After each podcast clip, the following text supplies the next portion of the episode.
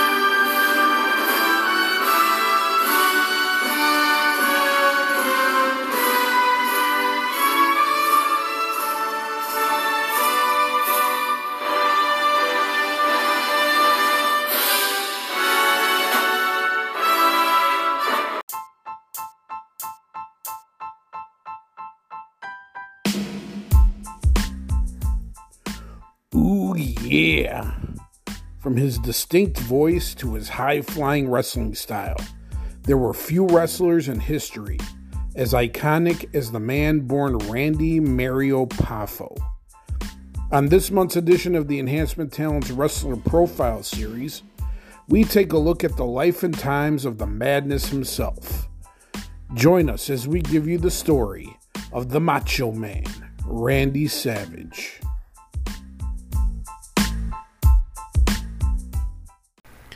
All right. Thanks again for listening to another episode of the Enhancement Talent Podcast. I'm your host, the man in the rafters, the one they call Tony Lopez. With me tonight, as always, the other half of the amazing Lopez cousins, Dr. Bob Lopez. How you doing tonight, Bob?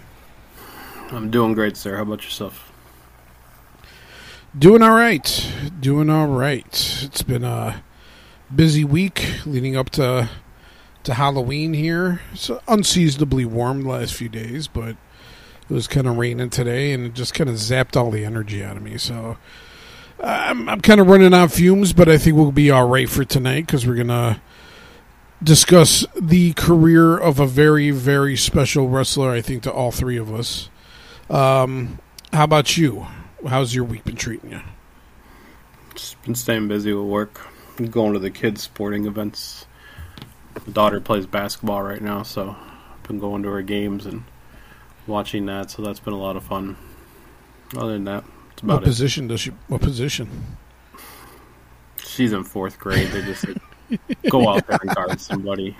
It's it's You know. she's never played basketball in her life, so she joined a new school, and all the girls in her class were on the basketball team. So she joined, and um, she usually plays like a forward, sometimes center, but most of like ninety percent she's forward, and um, it's fun to watch her play because she she's got like, she's not the greatest when it comes to dribbling or offensive skills, but her defense is, is just fun to watch because like she turns into like this different kind of monster when she's on the court. Um, I, I see her and I picture Charles Oakley like she's all up on you defensive wise and like ripping the ball out of your hands. She just turns into this like monster. I'm like, whoa, where the hell did this little girl come from? But she plays hell of a defense, man. So it's it's it's so much she blocks shots and stuff, and it's just that's that's my girl. So I'm proud of her. Today was their She, uh, first. Uh, swing. what's that?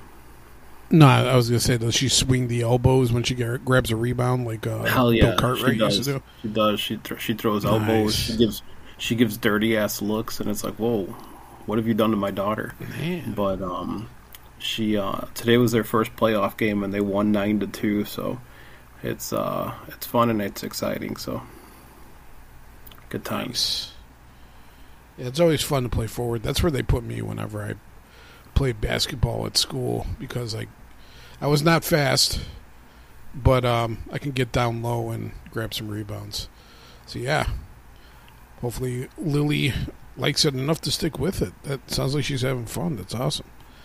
She already. How about up you, for Adam? volleyball. Oh, sorry. Next. she already signed up for volleyball, so that's the next thing. And it's just go ahead and spend my money.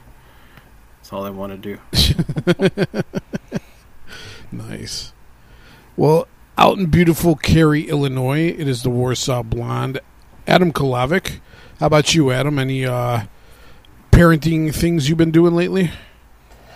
Yeah, I just wanted to. Uh, when you were talking about Lily and uh, turning into a different animal on defense, uh, it made me think back to the heralded uh, Bulls teams in the '90s with the two three-peats. Uh, the the second set of three-peats uh, they had a guard by the name of Randy Brown. I'm sure both of you guys remember him. Oh him. yeah, I remember Randy Brown. And yeah, that guy when he went out there at D was relentless. So that's the first person I thought of. Um, also, uh, my basketball experience, uh, I was the Bill Wennington of Oak Park, Illinois. Uh, I couldn't guard for crap, but I could pull a few rebounds down. I could hit baseline jumper uh, pretty well. So that Nice. was that was my uh, contribution.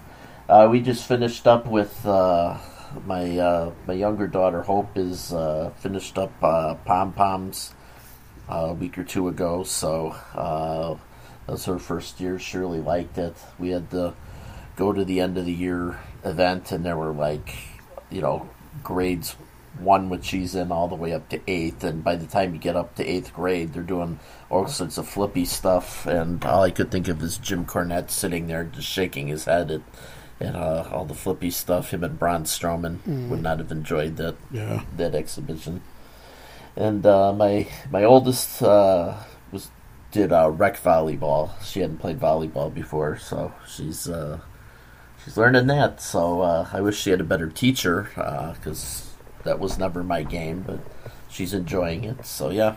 Nice.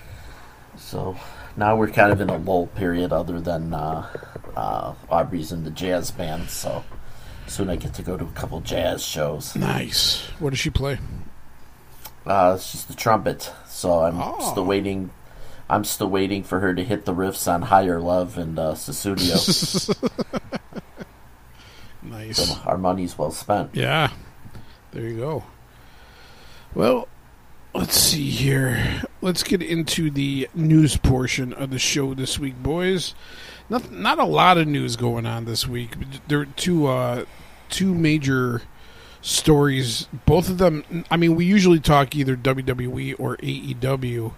Neither one of these news items are any of those companies. Uh, first one we'll get into. Um, Impact Wrestling had their Bound for Glory event here in Chicago uh, this past weekend, and it was announced that Impact is going to be rebranding itself.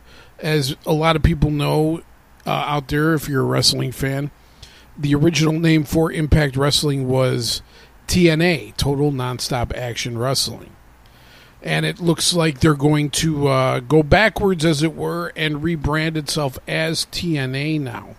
Um, Impact is gone, and TNA is going to be here. So, I, I don't know. I, I kind of liked it when they when they um, went away from TNA and uh, and did Impact because you know TNA in and of itself is kind of uh, you know what do they call it? Uh, an innuendo, as it were. I always kind of thought it was a stupid thing. yeah, Um, bro. but I guess for people who were, you know, big into Impact Wrestling and the original TNA, they're embracing this with open arms, and there's been a lot of positive feedback for it. Uh, what was your guys' impression when you heard that Impact is going to go be going back to uh, the TNA moniker? Let's start with you, Bob. Well, first thing I thought was I hope they don't bring the six-sided ring back because that was that was atrocious. Um, Yeah. I mean, I, I was never a big fan of that. I remember we talked about some of the worst wrestling matches we've ever seen, and TNA had a couple of those matches with regards to the uh, inside-outside battle royal and a couple other things that they did. But, um, you know, their uh, their Bound for Glory pay-per-view over the past weekend was really good, and um, you know, it's. Uh, hopefully it's a, a right step in a step in the right direction for them. Um, you know, they got they got some talent over there, and they did a really cool video montage about bringing them back, and they had a lot of the old school guys there, like Eric Young and uh, Frankie Kazarian and stuff like that. People that have been on the uh, TNA roster for for a long time. So um, it'll be interesting to see what they do. They got, like I said, they got some good names over there right now, and uh, they're putting on some good matches. So um, yeah, I look forward. As long as they don't bring back that ring, that that's fine with me. Yeah, I mean for for a company that for a while there seemed to be on the brink of extinction for a long time. Um, for them to still be around is just worthy of tipping your hat to. And hey, if they want to bring the old name back, that's cool. Uh, Adam, how about you? What you, what's your thoughts on uh, TNA coming back? It was kind of a head scratcher uh, for me, uh, like it was uh, for you, Tony. Um, because yeah, when I think TNA, I think Jeff Jarrett, I think Dixie Carter, I think Vince Russo, and I think of that six-sided ring. Now, of course, there the good things that went along with the TNA brand too. You had you know Kurt Angle wrestled there, of course. AJ Styles in his prime, Samoa Joe, a young Samoa Joe.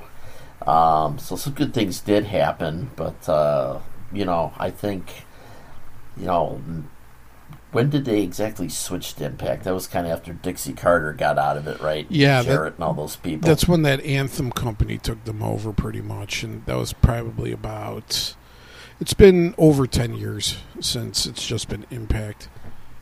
Yes, as Bob mentioned, you know, they, they've been uh, putting on some good shows lately. I mean, uh, anyone I hear or see who posts about it enjoys their shows and said that uh, they're pretty good. Um, as you just mentioned, the, the pay per view was last week.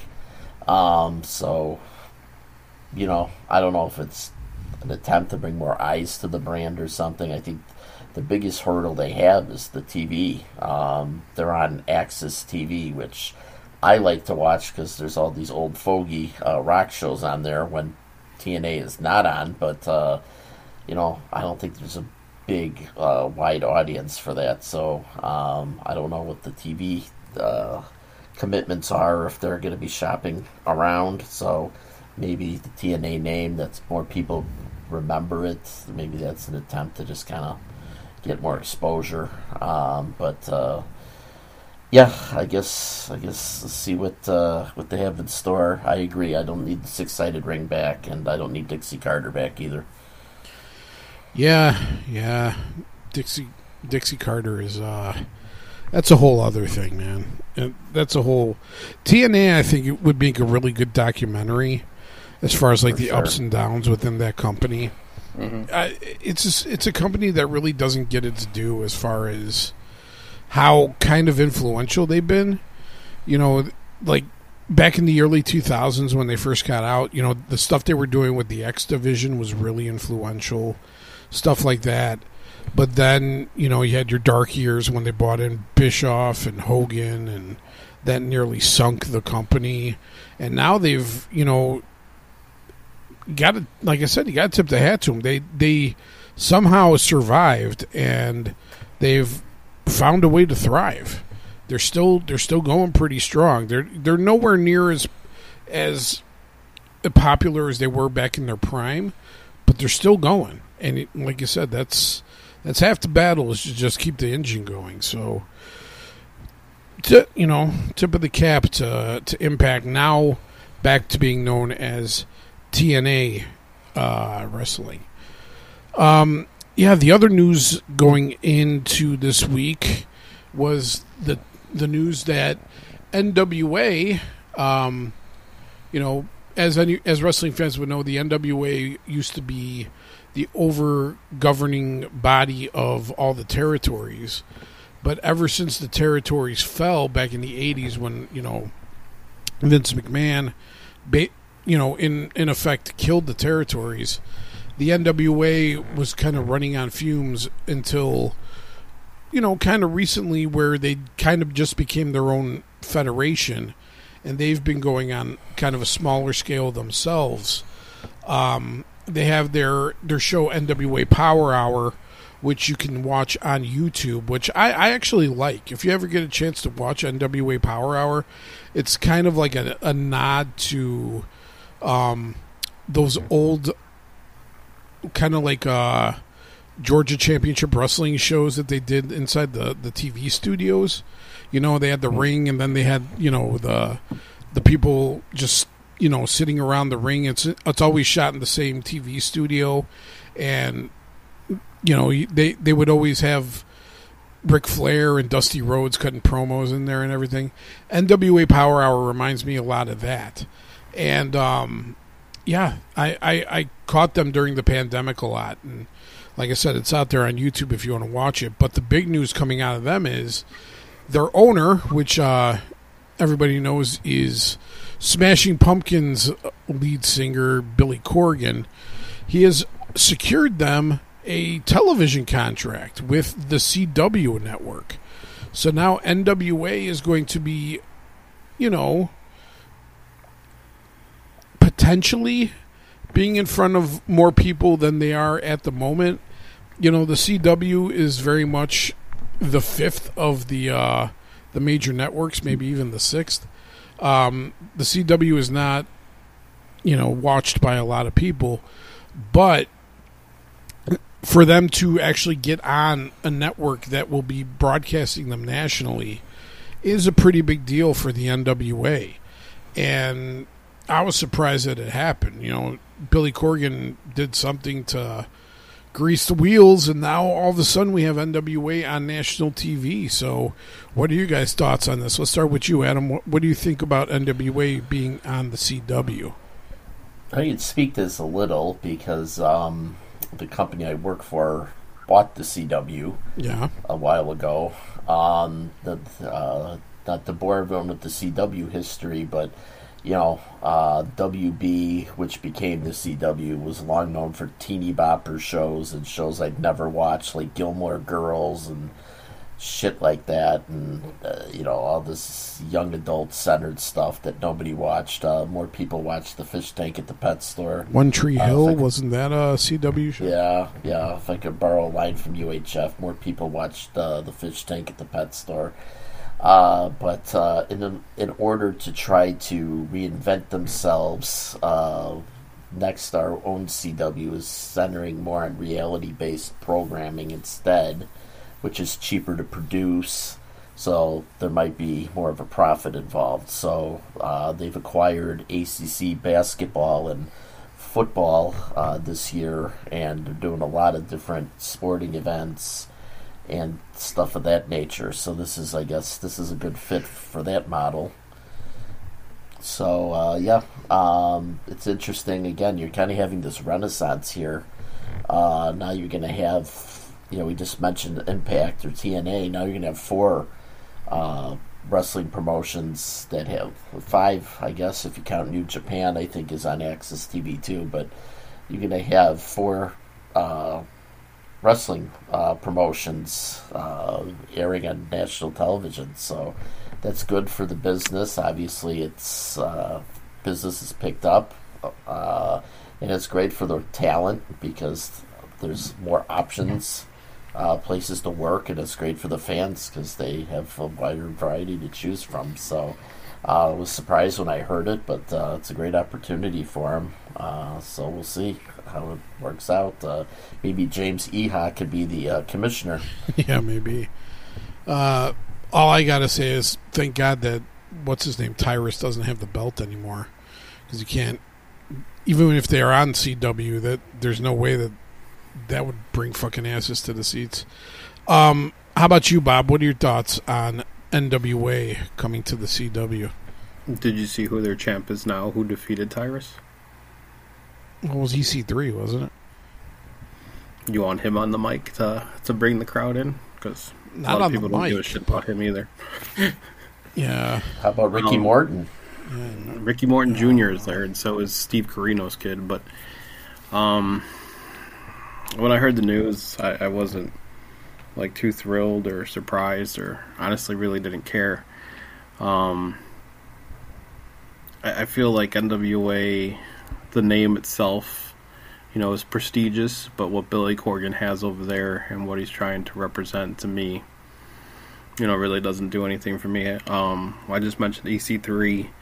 I mentioned, uh, you know, Steve Corino's kids in there, Ricky Morton's kids in there. You have Trevor Murdoch, who's one of your top stars. Um, they're doing a pay per view coming in October, and um, they're having a match where it's Vampiro. He's in charge of a tag team, and he's going up against um, one of the guys from the Insane Clown Posse, and he's uh, managing a, a, tag team of clowns. And uh, that's one of your main matches for the pay per view. Um, I feel like he had a decent roster, and he let everyone go. He had Thunder Rosa, he had Serena Deeb, he had Eddie Kingston, he had Ricky Starks, um, and a lot of good names under your roster, and you just let them go, and they all go, end up going to uh, AEW, and now all of a sudden you're trying to get a TV deal to show us, uh, like I said, Trevor Murdoch and JTG and Chris Masters, and um, I, I, don't think I'll be rushing. Shit, Chris Masters is there. Chris Masters is on there too, so I'm not going to be rushing oh to go watch God. watch these guys anytime soon. Maybe put the master lock on the CW execs to get the deal. Yeah, maybe. you don't have to sign this deal if if you can get out of the master lock. Yeah. Wow. Well, hey, still tip of the cap to NWA. They're getting their product in front of as many eyes as possible. And like Adam said, it, it it's just good for business. You know, it, it anything to draw more attention to wrestling, I think is a good thing. Whether or not NWA does anything ratings wise, we'll see what happens. That's that's a big if, but hey, good for both companies. You know, turning a new leaf, as it were, in the wrestling business. All right, well, let's get to the task at hand tonight, fellas. Tonight, we are doing another of our wrestler profiles. Last time we profiled the career of Hulk Hogan. Tonight, we are profiling the career of his Mega Powers teammate, the one, the only, Randy the Macho Man Savage. Oh man, Randy Savage. He, he he's definitely in my um, Mount Rushmore of wrestlers of all time. I love I love the Macho Man, especially that run he had um, in the uh, 80s and early 90s in the WWF. Those were his glory years there. It, just not a lot of guys could do what he did in the ring. He revolutionized a lot of stuff, and that character, he's just one of the most indelible characters in wrestling history. When you when you think of Randy Savage, you just think the promos that he cut. You know, of course, and ooh yeah, you know everybody ha- everybody busts out their their their savage impression whenever he's being talked about, and it's it's a very rare talent to make people instantly try to imitate you when when your name comes up. um, what kind of impact did Randy Savage have on you guys? as as fans of wrestling growing up? Let's start with you, Bob. Randy Savage was different in the fact that, uh, I mean, he had charisma for days. The guy, like you said, his promos were very appealing. Uh, one second he could just be talking to you, and then the next second, you know, he clicks that switch, and uh, the voice starts increasing in volume, and you know, he starts getting into his character, and you know, the intensity in his eyes, and just uh, the scraggly hair that he had and the beard. It was just like, damn, you know, like you you were just drawn in, you were mesmerized by what the guy had to say. And at that time, you know, when we're first starting to watch wrestling, all you see is just monsters, Andre the Giant and King Kong Bundy and you know Hulk Hogan, you know, roided up to the gills and Macho Man at that time was a smaller guy, and he, you know, coming off the top rope, which we didn't see a lot of that. You know, it was like you just saw a lot of the uh, hold wrestling and stuff like that. So Macho Man coming off the top of that macho elbow, that was something different, and it was just like, wow, okay, this is a smaller guy who can wrestle, and he was one of those first people that attracted me to, uh, you know, smaller people wrestling because, like I said, he wasn't one of the, the giants and in the land of monsters that the WWF was when they were first starting to come out. So I loved everything about the guy. His matches were always entertaining, and then as you know, you hear more about his career as time went on you know, he was just a stickler for for certain points in his matches, and you could see the perfection that came out in them. So, a lot of great matches in his career. Yeah. How about you, Adam? What, what kind of impact did Savage have on you as a, as a fan? Yeah, for sure. Um, I mean, again, you just said the Mount Rushmore wrestling. I mean, when when someone says the word professional wrestler, I of course go to Hogan, but probably Ric Flair and, and Savage is right there with those guys. I mean, uh, larger than life personality. Um, yeah, he wasn't as built to the gills as uh, as a guy like Hogan or some of the other guys Bob mentioned, but you know he was still a presence. Uh, the word he used the word intensity. Uh, that's a good word because uh, he was intense in his promos and yeah, in the ring he just uh, everything had a everything had a reason for it. He was just a great worker. Uh, the, the stuff off the top rope again, yeah, we didn't see a lot of that back then in the in the mid to late '80s. Uh, I remember him doing the uh, the double axe handles onto the floor too. Guy'd be just outside the ring and you know, and he'd do the double axe handle to the floor, or uh, he he'd do the move where he'd uh, where he'd take the guy, he'd run towards uh, from one end of the ring to the other, and he'd kind of clothesline the guy on the on the rope, and he jumped to the floor. He just he did a lot of things that that that you didn't see back then. Like Bob says, more hold based and, and slams and and stuff like that. So uh, then, you know, besides Dusty Rhodes, uh, he was the other one who played the elbow smash a lot. He was always doing a lot of elbows. He just uh, even he even kind of reminded me of Dusty in a sense because of the way he punched and, did the elbows and stuff. He just uh, he stuck out for the rest, and uh, again, he just had a larger than life personality. People outside uh, who aren't even in the wrestling know who Randy Savage is to this day. You just hear the the ooh yeah, or, or you see Slim Jim in the grocery store. That's who you're thinking of. So uh, yeah, one of the hugest figures in the history of the business, and for good reason. Yeah. Well, let's get into the task at hand, gentlemen. Let's profile the career of Randy the Macho Man Savage. All right. Randy Savage was born Randy Mario Poffo on November 15th, 1952, in Columbus, Ohio. His parents were Judy and Angelo Poffo. Um, Judy was a homemaker, uh, she was a housewife, and Angelo was a wrestler. He was actually a really uh, well known wrestler, but before he became a wrestler, Angelo had um, another claim to fame. In while he was in the Navy in 1945, he set the Guinness Book of World Records. Uh, he set the record for most sit-ups in one, you know, most completed sit-ups in one set. And the old record was 6,000 and he eclipsed that. He did 6,033 in one set. And Angelo said that the reason it was 6 6,030 I'm sorry, 6,033. He said the reason it was 6,033 was the he had the record of 6,000 and then 33 was one sit up for every year that Jesus was born. So I, I, guess, you know, Angelo was a very devout uh, Catholic.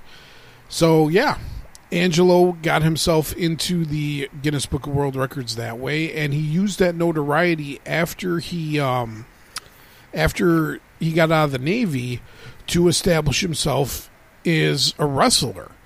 So he got himself some wrestling gigs in and around the Midwest, and he was known as Angelo Poffo, but he was also known in certain circles as the Miser. And they called him the Miser because Angelo Poffo was notoriously cheap.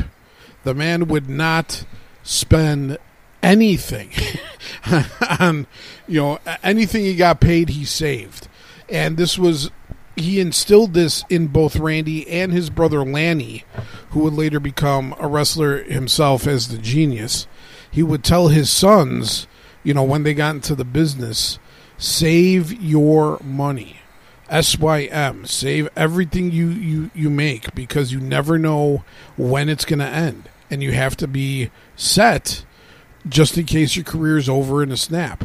And that really made an impact on Randy.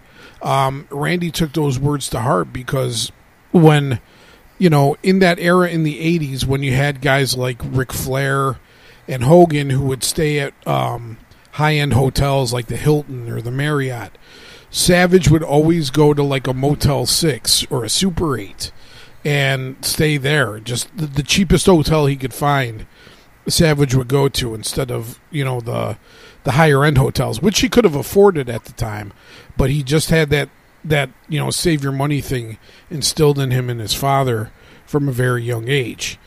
Um, but originally, Randy was not interested in wrestling. Um, Randy was a baseball player and a very good baseball player at that. He was an all-state baseball player at uh, Downers Grove South High School. The the grew up in Downers Grove, Illinois. Um, Judy, his mother, um, they they uh, she grew up in the the Chicagoland area, and after her boys were born, when they were in Ohio uh, for Angelo's job, she really wanted to come back home. So they moved back to Illinois and settled in Downers Grove, and that's where Randy, um, in high school, became a really big uh, baseball player, and to the point where he was dr- he was um, he was all state in high school, and m- made a name for himself.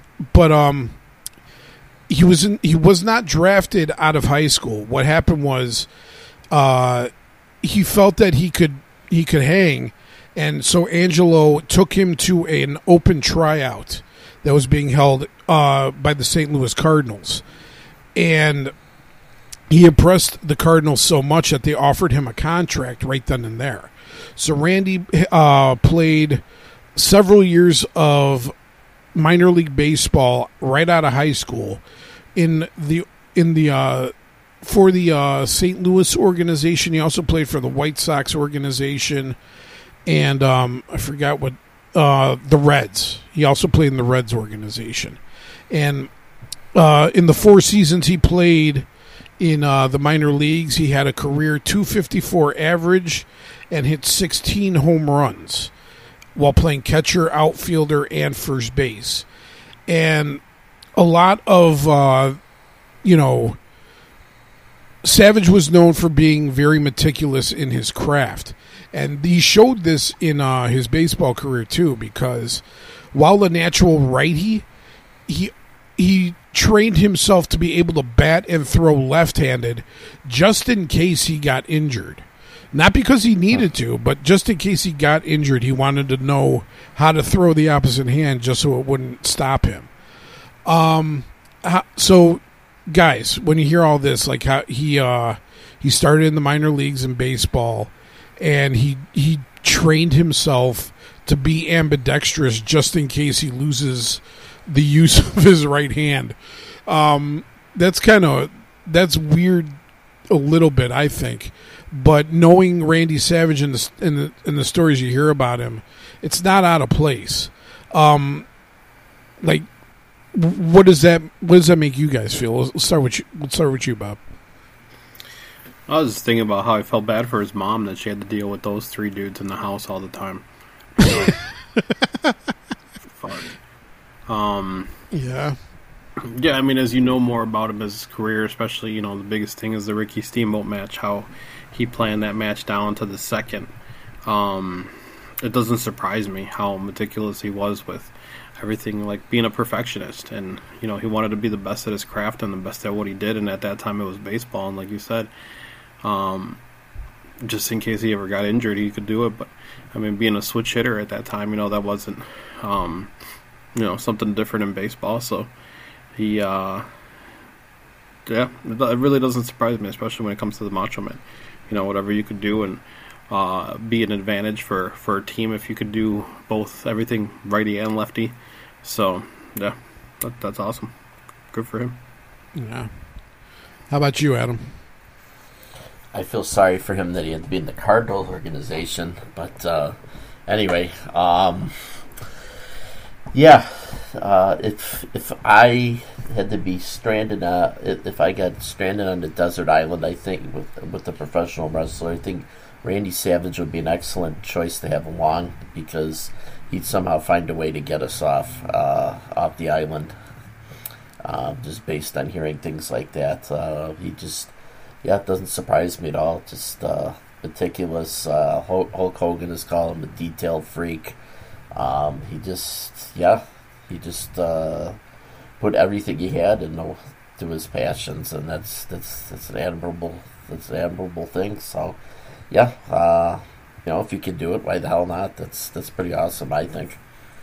Yeah. Well, like I said, he Randy uh, originally um, gives it a try in baseball, plays four years in the minors, but then is eventually cut, and that's the end of his baseball career. Um, as Lanny uh, would later say, uh, he remembers Randy driving after getting cut Randy driving home, parking his car in the driveway, taking all the baseball bats that he had, and just swinging them and breaking them against a tree in their backyard. And like he, he had like something around like five or six baseball bats, and he just took every single one of them, swung them against a tree, shattered them, and that was Randy's way of being like, okay, well, I'm done with baseball. Now what? And the now what would be wrestling. Because as we mentioned before, Angelo Poffo himself was a professional wrestler. So when things ended baseball wise for Randy, um, he kind of took an interest in the, his dad's business. Originally, Angelo didn't want either Lanny or Randy to go into the business. He wanted them, you know, to exercise any kind of uh, athletic feats outside of wrestling, or if that didn't happen, you know, make a living someplace else because he knew what the wrestling business was like and he knew how hard of a life it was. But just after a while, he saw that both of his boys had some some talent. You know, Randy, of course, more so than Lanny, but um, he, he saw that there was talent to be had with his boys in the wrestling business. So they started traveling with him when he was working the Midwest territories. Uh, originally, Randy wrestled under a mask and called himself the Spider. That was his first gimmick, um, which is kind of uh, yeah, it was kind of uh, ironic considering that he would later be known for uh, being Bonesaw McGraw in the Spider-Man movie. We'll get to that later. Um, but yeah, after after uh, wrestling as the Spider for a little bit, uh, he took uh, Ole Anderson. Actually, um, was uh, the one who uh, gave him the Savage nickname uh, when he was working for Georgia Championship Wrestling, because he said that Poffo wrestled like a savage. So there you go. He goes from being Randy Poffo, he, well, the Spider, and then Randy Poffo, and he goes to being Randy Savage. Uh, the Macho Man part came kind of, uh, kind of weirdly. Um, he already had, he had already made a decision to change his name to Savage, but he couldn't really get another nickname going for him. So he asked his mom to come up with a list of nicknames for him. Um, and his mom like wrote him a list and mailed it to him. And he, his mom says that she called him back as like Macho Man. Where where the hell did you get Macho Man from? And she's like, I don't know. I heard it on TV somewhere. and and he was like, you know what? I kind of like the I kind of like the sound of that, Randy Macho Man Savage. So there he there you go. His mom came up with the Macho Man nickname. Um. Also, Randy was very insecure in his uh, promo abilities when it first when he first started as well. Um, he thought that you know he had a he had a naturally raspy voice, as you know, which became his trademark, of course. But he was very insecure about it because a lot of the other wrestlers they had very bellowing, clear voices, and Randy just didn't really have. Um, he thought his voice didn't really fit that. but Lanny gave him a lot of uh, got, gave him a lot of confidence. It was like, no, you you got to use that that difference in your voice to your advantage.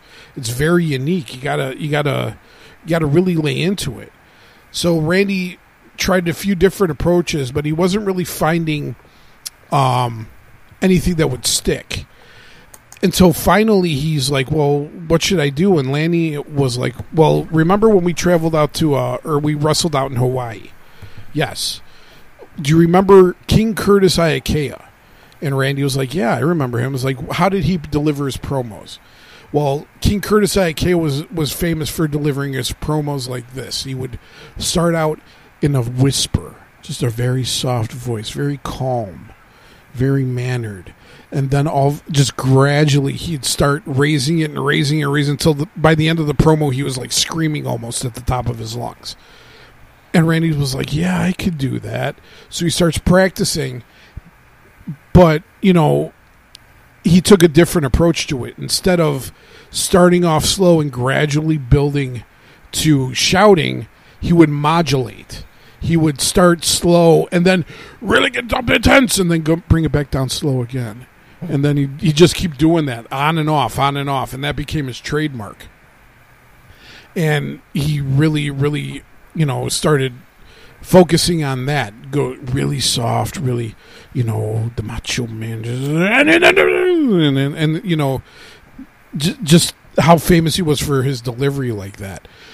But he also needed a catchphrase, and he he was just like, I can't I can't come up with a catchphrase to save my life. And then Lanny was like, Do you remember a wrestler when we also when we were in Hawaii? His name was Pampero Firpo. And he's like, Yeah, I remember Pampero Firpo. And he's like, Remember how he used to end every promo by going, Ooh, yeah. He's like, Oh, yeah, I, remember that. He's like, Well, do it. So Randy Savage stole the "Oh yeah" catchphrase from a wrestler, a kind of obscure wrestler from Hawaii named Pampero Firpo. And if you go back and like go on YouTube and look up Pampero Firpo, you would see that signature "Ooh yeah." He was doing it years before Ma- Macho Man was. Macho Man just kind of straight up stole it from him. But Lanny would have say, "Yeah, he stole it, but he he more or less perfected it as well because he got it. You know, the way he delivered it, it made everybody uh, notice him. So, how did you, I don't know if you guys knew any of that information. What what are you guys thinking about when you hear that he not really ripped off, but kind of took things that existed from King Curtis Iaukea and Pampero Firpo and just made it into what he did. Let's start with you this time, Adam. I mean, it's you know not the first time, and certainly won't be the last. Someone you know kind of took some elements of somebody and made it their own. I mean, everyone you know remembers you know S- Steve Austin says that's the bottom line because Stone Cold said so, but Arn Anderson was saying that's the bottom line way before that. You know, but uh, you know it's it's like anything. You know, it's like when you're incorpor- when you're creating a character or you're creating a, a, a certain sound. If you're a musician in a band, you you kind of adopt the elements of of things, um, but then you put your own spin on it. So that's kind of what I take out of it. Uh, the thing uh, that I'm interested about is, uh, of course, we know Lanny is a, uh, a gifted poet, uh, but I didn't know that uh, he lent so much career advice uh, to his brother. Yeah, Um, but you know, he was quite so instrumental in those things. So um, no, that's that's something I didn't know. But uh, again, um, that's that's just that's been going on. I mean, some some would argue, you know, Gorgeous George, uh, you know, was one of the was a big name pro wrestler back in the day, and there's there's elements of his act that you know Ric Flair kind of used, you know, with the robes and and stuff like that, and, and being flamboyant and, and, and, and larger than life. So it's you know it wasn't a blatant rip off, but uh, you know that's you know that's that's how it goes. You, you just kind of Hulk Hogan, superstar Billy Graham. That's another one. So you know it's just just another example of that. yeah. How about you, Bob? Yeah, I agree. Um, the Hogan superstar was the first thing I thought of, and then I also thought about Flair stealing the uh, Nature Boy name from Buddy Rogers, and you know, like he mentioned, the Gorgeous George, and Flair coming up with uh, the Woo from Jerry Lee Lewis from his songs from Great Balls of Fire. So I mean, whatever you could get your inspiration from, you know, whether it be uh, obscure wrestlers from back in the day or. Um, remember if uh, if you remember watching the uh, the Undertaker documentary on a uh, A and E where he said uh, he stole the heart punch, you know. So it's like you you just steal different things from different people, and if it works, it works, and if it doesn't, it doesn't. And um, I think where you said Lanny said it perf- like uh, great, where he said you know he may have stole it from somebody else, but he perfected it, and if you perfect it, hey, it's yours. No one else can touch it. So. Um, you know that's one of the signature things, along with the Macho Man, and he, yeah, the the Macho Man name and the, uh, you know, the the ooh yeah was was a big part of his character. But as he progressed and further on, we we start talking about, you know, his uh, his his style and his fashion, and that was something that he uh, he came up with as well, and you know something different at the time. His colors, the extravagant colors he was wearing, and the hats he would wear, and that's what made the character. He made it himself. Yeah, he definitely did. Um, all right, well, we we uh, go from this point. We this is around this late seventies, early eighties, and you know Lanny and uh, Randy are both following their father around the territories, and uh, Angelo is getting a little bit um, upset that you know his boys aren't really catching on with any of the established territories. So what he decides to do is start his own outlaw federation, and they call it the uh, International Championship Wrestling or ICW, uh, and they base it out of uh, Kentucky.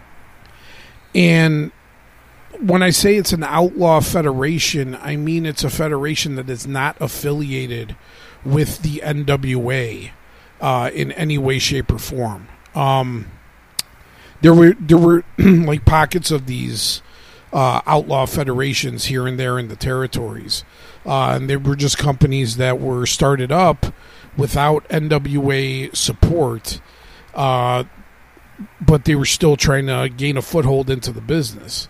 And ICW had kind of um kind of an upper hand because Angelo at that time was a fairly well known name, so they were able to gain a foothold in the Kentucky area, and not only that, they were able to gain some TV time. He was able to parlay his name into getting uh, some local TV time in the Kentucky area, which got eyes on ICW.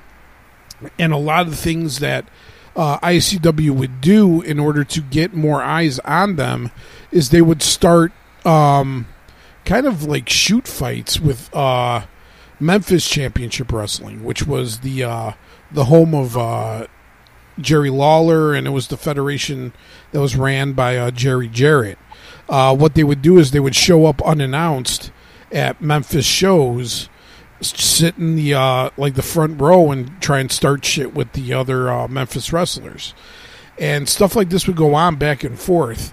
And like I said, it was a lot of it was ICW just trying to make a name for themselves. Um, originally, it was not met with uh, with, with uh, a lot of enthusiasm. There would there would be really real shoot fights that would break out between um, between the federations, and one of the more infamous things. Uh, this is a story that uh, was told by several people. Apparently, after an MCW show, um, Randy Savage and uh, Jackie Fargo had gotten into it with each other in the parking lot, and then Fargo pulled a gun on Savage, and Savage took the gun out of Fargo's hands and pistol whipped him with it. Um, this was confirmed by several other people, um, including Jerry Lawler. But um, Fargo to go ahead, Bob. It was Bill Dundee. It wasn't Jackie Fargo. It was Bill Dundee. I'm sorry, not Jackie Fargo. Yeah, you're right. It was Bill Dundee. Um, it was confirmed by several people that it happened. Bill Dundee, of course, swore that it never did. But you know, if you get a gun taken away from you and, pi- and pistol whipped with it, you're not going to want to admit to that either. Um, but that just solidified Randy's savage reputation as well. So it worked all in his favor. Eventually, ICW, being the outlaw um, promotion that it was, just didn't have enough uh, of a backing to, to sustain. So it eventually dissolved. But Jerry Jarrett had it in his mind. It's like, you know what? I could use this to my advantage and kind of have a um, like a worked angle here with these guys, bring them into the fold, and have them, you know, fight with my guys. So once ICW dissolved, Randy Savage was sucked into uh, Memphis Championship Wrestling. Um, what I forgot to mention, of course, too, was while he was in ICW and in Kentucky, um, Randy started dating um, one of the television presenters that was working for ICW on their TV uh, on their TV program.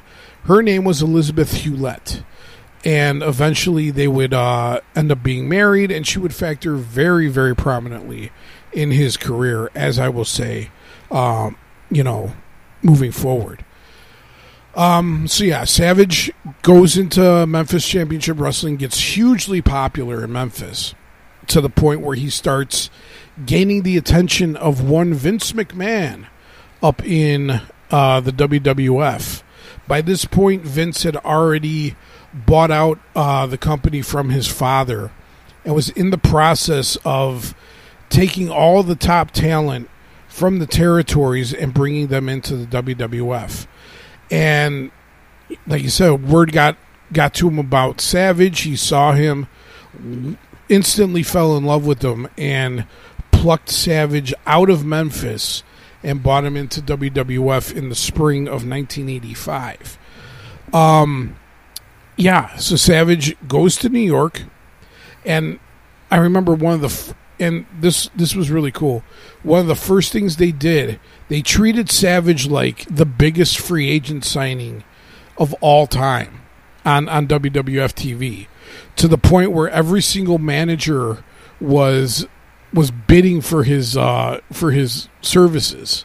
You know, you had guys, you had uh, Heenan, you had Albano, all, all the top managers of of that period they they did a uh, they did a, a segment on TV where they were all clamoring to be Macho Man's uh, manager, but in the end, Savage rejects all of them, and he's like, "I already have a manager," and he brings out his wife, Miss Elizabeth, and everybody is just like, "Oh, I, I remember Sa- uh, Vince McMahon." Um, calling this as it was, it was like, oh my God, look how beautiful she is. Is she a model? Is she a movie star? Look at her.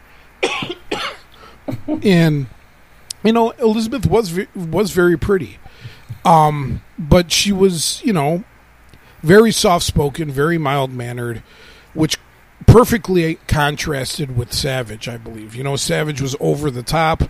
Elizabeth was like that counterweight to to him. You know, she was very grounded, very soft spoken, would kind of wince at like whenever he would go over the top. She's like she was like mm, like a little delicate flower next to Savage.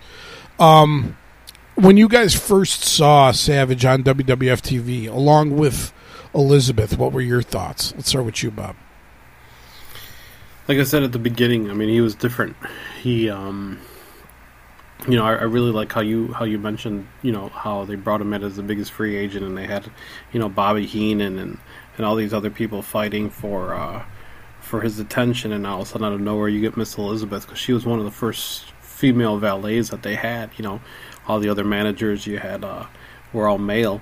So in the WWE to have her come out, you know, that was something different. And like you said, the the way that they worked together, where he was loud and brash, and she was the complete opposite. Um, but it, it was just so, there was something different about him. Like I said, he wasn't this huge, ginormous wrestler in the ring, but he could fly around the ring and come off the top rope, and it was just something that uh, always gravitated me towards him and, and, and seeing him wrestle. How about you, Adam? Yeah, uh, I, I didn't really catch him at the beginning.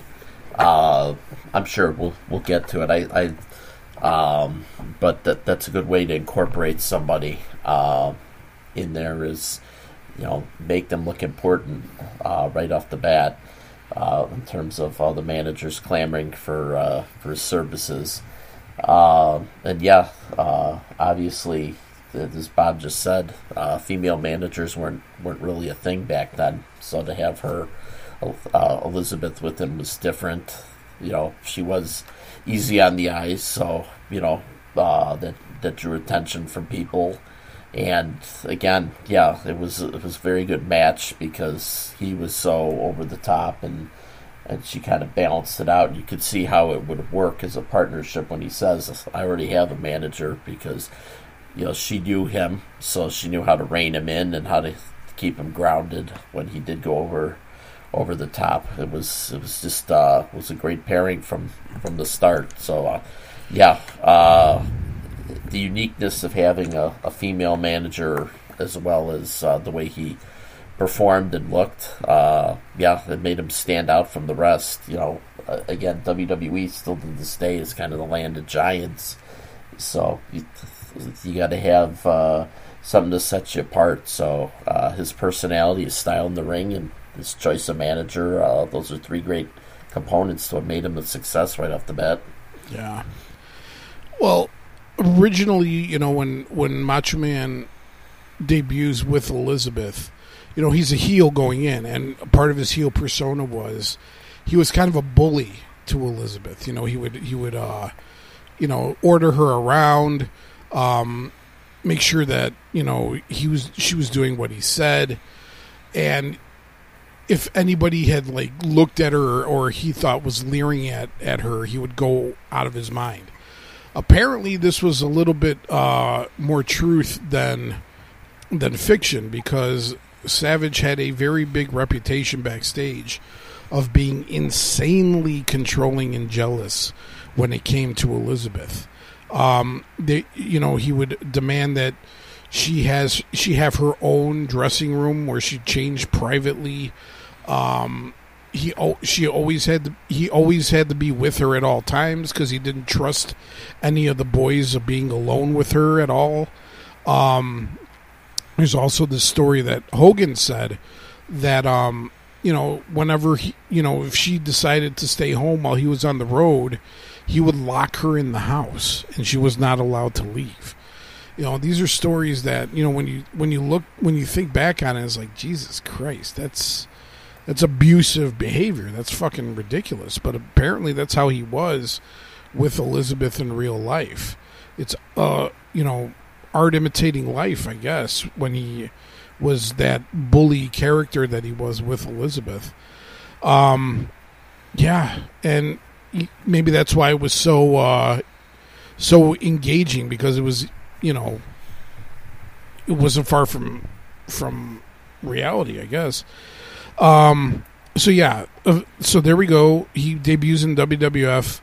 He starts off in a feud with uh, instantly starts off in a feud with uh, Intercontinental Champ at the time, Tito Santana, and eventually takes the Intercontinental belt from him. And there you go. In short order, he goes. He's in the WWF, and all of a sudden, bam, he's their IC champion. Um, and this lead, you know, he has various feuds in the IC uh, for the IC belt, and then he has a very memorable uh, feud with George the Animal Steele. Uh, George the Animal Steele would uh, they did this angle where he would fall in love with Elizabeth and try to kid- kidnap her uh, and take her backstage every every single time. It's like he was a like an old uh, like Universal monster, and and Elizabeth was the damsel in distress that's kind of how it was back in the day. And you remember George Animal Steele would come out and eat the turnbuckles, and he had the green tongue and everything. It, it, it, was it was memorable. It was it was a memorable angle, but that um, eventually, you know, George Animal Steele, uh, that angle with Steele would kind of overflow into um, his run-ins with Ricky the Dragon Steamboat. Uh, in a memorable instance leading up to WrestleMania three, uh, Savage would take the uh, the ring bell from ringside, go off the top rope, and smash the ring bell into uh, Steamboat's throat, causing an injury. and that would set up what many people still call as one of, if not the best WrestleMania match of all time. The WrestleMania 3 match between Randy Savage and Ricky the Dragon Steamboat for the IC belt. Um, and I say that George Steele factors in because George Steele was in Ricky Steamboat's corner for the match. Um, I think all three of us have seen this match several times over. Um, it, one of the most celebrated matches of all time. What is your like? What is your fine like? What is your takeaways now of that classic match between Steamboat and Savage? Let's start with you, Adam. I mean, uh, I watched uh, Savage's biography on A and E, um, and Ricky Steamboat kind of detail just how many different components there were to the match, and, and uh, as we made reference to earlier, Savage being a meticulous planner, they had it all laid out and numbered, and Savage would quiz Steamboat on, you know, oh, what what's what's number thirty eight, what's what's number hundred four, and Steamboat would have to recite it to him and everything like that. Um, it's it, it's really a match made in heaven because again, Savage was so detail oriented, wanted to have the best match of the card on the card, hard worker, and Steamboat just again uh, like a duck to water. Just uh, the guy can have a fantastic match in his sleep. Just one of the best pure workers there are um, in the history of, of wrestling. So uh, this is just a classic written all over it. Two guys just at the top of their craft. Um, you know, obviously WrestleMania three, everyone was tuning in for Hulk Hogan versus Andre the Giant, but you know, I'm sure uh, both both guys were like, "Hey, uh, you know, everyone's tuned in to to, uh, to see this match, but we want to steal the show." And uh, you know, arguably, they came pretty close. Uh, just um, again, it had a faster pace to it than it did, um, you know, back in those days much less methodical. Um, just lots going on, a lot of high spots, and again, uh, just fast action, jumping off the turnbuckle. Um, it's just something different at the time. Um, and again, just just two guys who were the absolute best at what they did. Um, and then factor in what you mentioned with the attacking Steamboat with the bell uh, like that just making Savage as vicious of, of a of a heel as you could for someone who's just so likable like Steamboat. It's, it was just the perfect perfect combination. Yeah. How about you, Bob? What are your thoughts on Steamboat Savage at WrestleMania three? I mean, I think before that, when he took the belt from from Tito Santana, I think he helped establish that belt as one of the main ones that they had. You know, he he brought it up to a different level uh, and made the Intercontinental title important. So then, yeah, Adam, Adam said it perfectly when you know you had the the perfect babyface and the perfect heel to go alongside with them, and uh, that match is still one of the greatest of all time. Um, so many false finishes in that match, so many inside cradles, small packages, and you know it could end at any time, but they just kept you know kept you on the edge of your seat, and that's what makes a match perfect. And uh, the storytelling that they told with it was great. So it's still, in my opinion, one of the best WrestleMania matches of all time. Very much so. Well, that was WrestleMania three uh, in '87. Savage, by this by the next year, was in not you know, not just the Intercontinental hunt. He was in the championship hunt by the next year because as we uh, talked about in the Hulk Hogan uh, wrestler profile, uh, Hogan was going to be taking a break after you know after WrestleMania four to make the uh, the Academy Award winning uh, epic No Holds Barred. Um, What's that smell? but while he was away, you know they had to take the belt off of him, and somebody had to take up the mantle, and it turns out that that person was going to be Savage. So what happened was um, Hogan uh, at the first Saturday night's main event lo- lost the belt to Andre the Giant under nefarious circumstances. Um, and then cheating happens. Yeah. And then what happened was uh, WWF President Jack Tunney stripped Andre of the belt, and he made that WrestleMania 4 was going to be a tournament for the now vacant WWF Championship. And Savage would end up winning this tournament at WrestleMania 4, beating the Million Dollar Man, Ted DiBiase, in the final. So there we go. Randy Savage is now your heavyweight champion. And yeah, and everybody was everybody was wondering, you know, is Savage going to be, you know, how how is Savage going to be with the belt? Is is business going to dip? You know, because Hogan's not here. What what's going to happen? Business was just fine with Savage holding the belt. Everybody really kind of rallied around Savage as the world champion, and business was going fine. I, you know, I I thought Savage as world champion was awesome. I think he he had some great feuds um, with the likes of uh, you know um, what's it called, the Million Dollar Man, like we said, um, Big Boss Man, Andre the Giant. He was having he was having some really great matches with uh, with the championship belt around his waist. What? How about you guys? What were your thoughts when Savage became world champion? Were you were you sold, or was it just like, well, if it if it's not Hogan, I'm not interested? Let's start with you, Bob. No, I was sold on it. It was something different. Um, I thought he was behind Hogan. He was their next one up. Um, you know, with regards to um, who the crowd cheered for, who was be who you know the popularity that he had. It was Hogan was was one A and Savage was right there, right behind him, and uh, yeah, it was just fun to watch him, and his character was just increasing in popularity, and his um, his matches were getting better and better and better, and you know, so when he won that, um, like you said, the the feuds he had with the One Man Gang and the Big Boss Man, Andre the Giant, um, you know, it was just great. And then from there, you know, it ends up creating the Mega Power soon after that while he was still champ. So uh, again, just perfect storytelling for for the character that he had. Yeah. How about you, Adam? What are your thoughts on Savage's champ?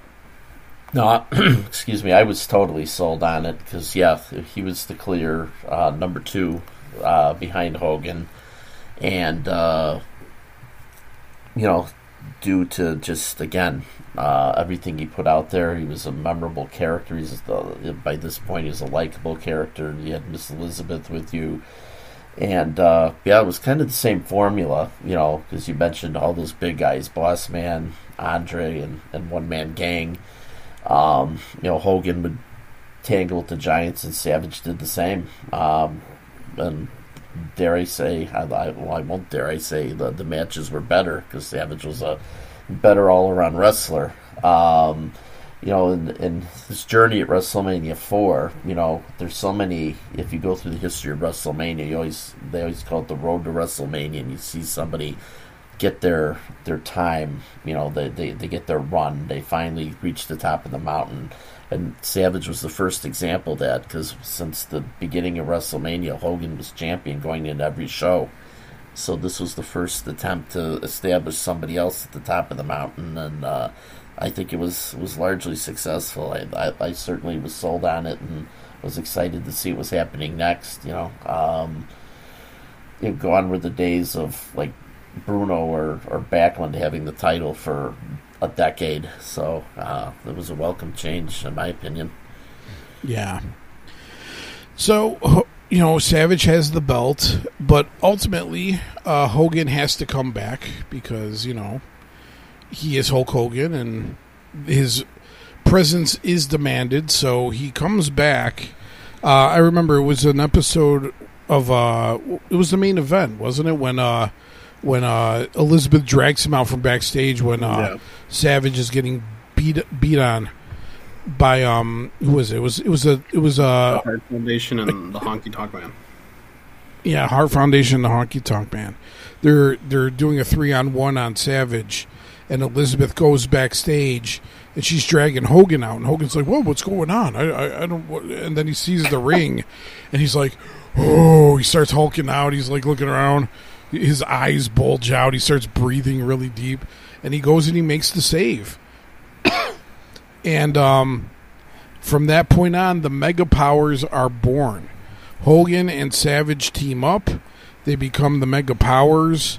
They um they feud with the likes of the Mega Bucks, uh, which was um was it was DiBiase and um and Andre the Giant.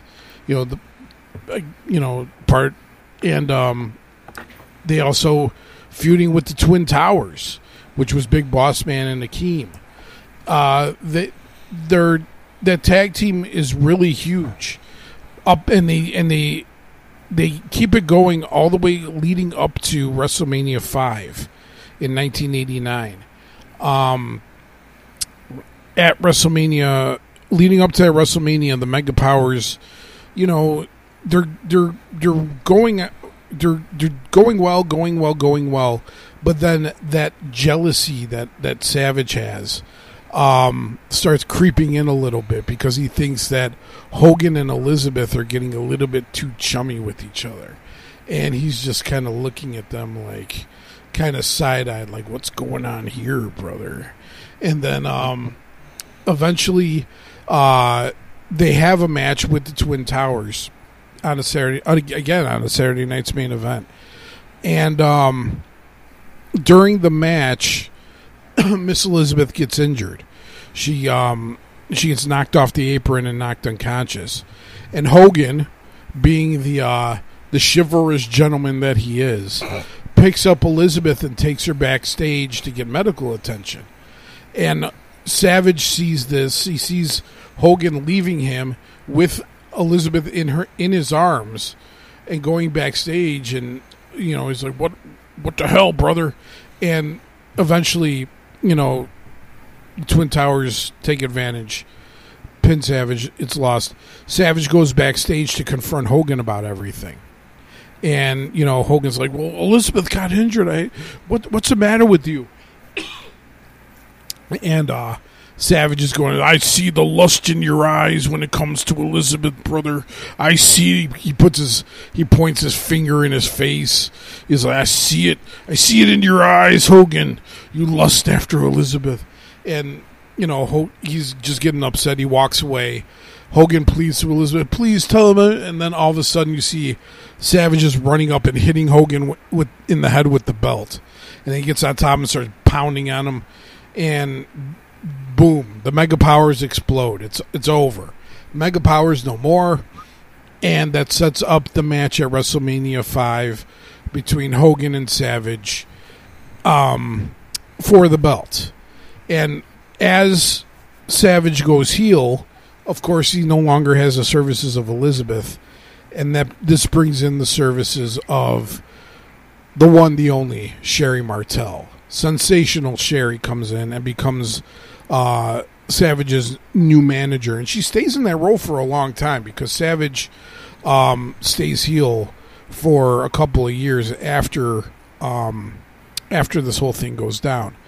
But that match, the Mega Powers Explode match, is a very huge um, cornerstone in 80s um, WWF. Um, what was your guys' opinion of the Mega Powers exploding match at WrestleMania 5? Let's start with you, Bob. Well, I still remember watching the main event when that happened. I mean, uh, we're talking about 1989 when that happened, and it's still such a memorable moment uh, in professional wrestling history. You know, like just uh, watching it live, and like you said, um, you know, the the breakup backstage and what happened there. I was just like, holy crap! Like, you know, the storyline was so great uh, you think that these two guys are best friends, and then, like you said, a woman comes in between them and, and breaks it up, and you know, leading to that uh, to that match um, at WrestleMania. And uh, if you remember there, you know, Elizabeth is still torn; she doesn't know what to do with regards to that match too, and um, just a great match between the two. And um, when he afterwards, when he becomes the Macho King. Uh, and goes with Sister Sherri, like uh, that. That's great too. So it's just I feel like this is getting to that, that peak of that uh, the early career of the Macho Man, and you know, it uh, some of his best time with the WWF at that time. Yeah. How about you, Adam? Yeah, for sure. Uh, I remember watching the same main event, and uh, that's uh, that's where I really n- noticed uh, just how intense Savage could be. Uh, that that promo he cut on him in the in the dressing room. Like I was legitimately scared he was to really screw up Hogan because he was so pissed off, and it came across, you know.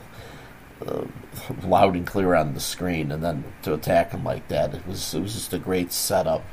Um, you know, and I remember watching the match at WrestleMania five, and of course I was a dyed in the wool Hulkamaniac then, but I, I, I couldn't help it. Uh, you know, I, I'd grown to really like Savage too, so it was it wasn't quite like Hogan Warrior the, the next year WrestleMania six. Obviously, they both weren't baby faces, but you know, Savage had just endeared himself to me very quickly, and uh, it was hard for me to to uh, to completely root against him because he was just so good um, in the ring and and uh, such a great personality. So I don't think I ever you know uh, you know sure was I disappointed, but I don't think I ever really turned it on Randy Savage to the point like oh he's such a jerk he, he attacked Hogan. I so it was, uh, it was kind of bittersweet for me as a young wrestling fan because they were like two favorites and there they are going at it. So. Um, you know, a lot of drama. Uh, the other thing I'll add to the WrestleMania five match is,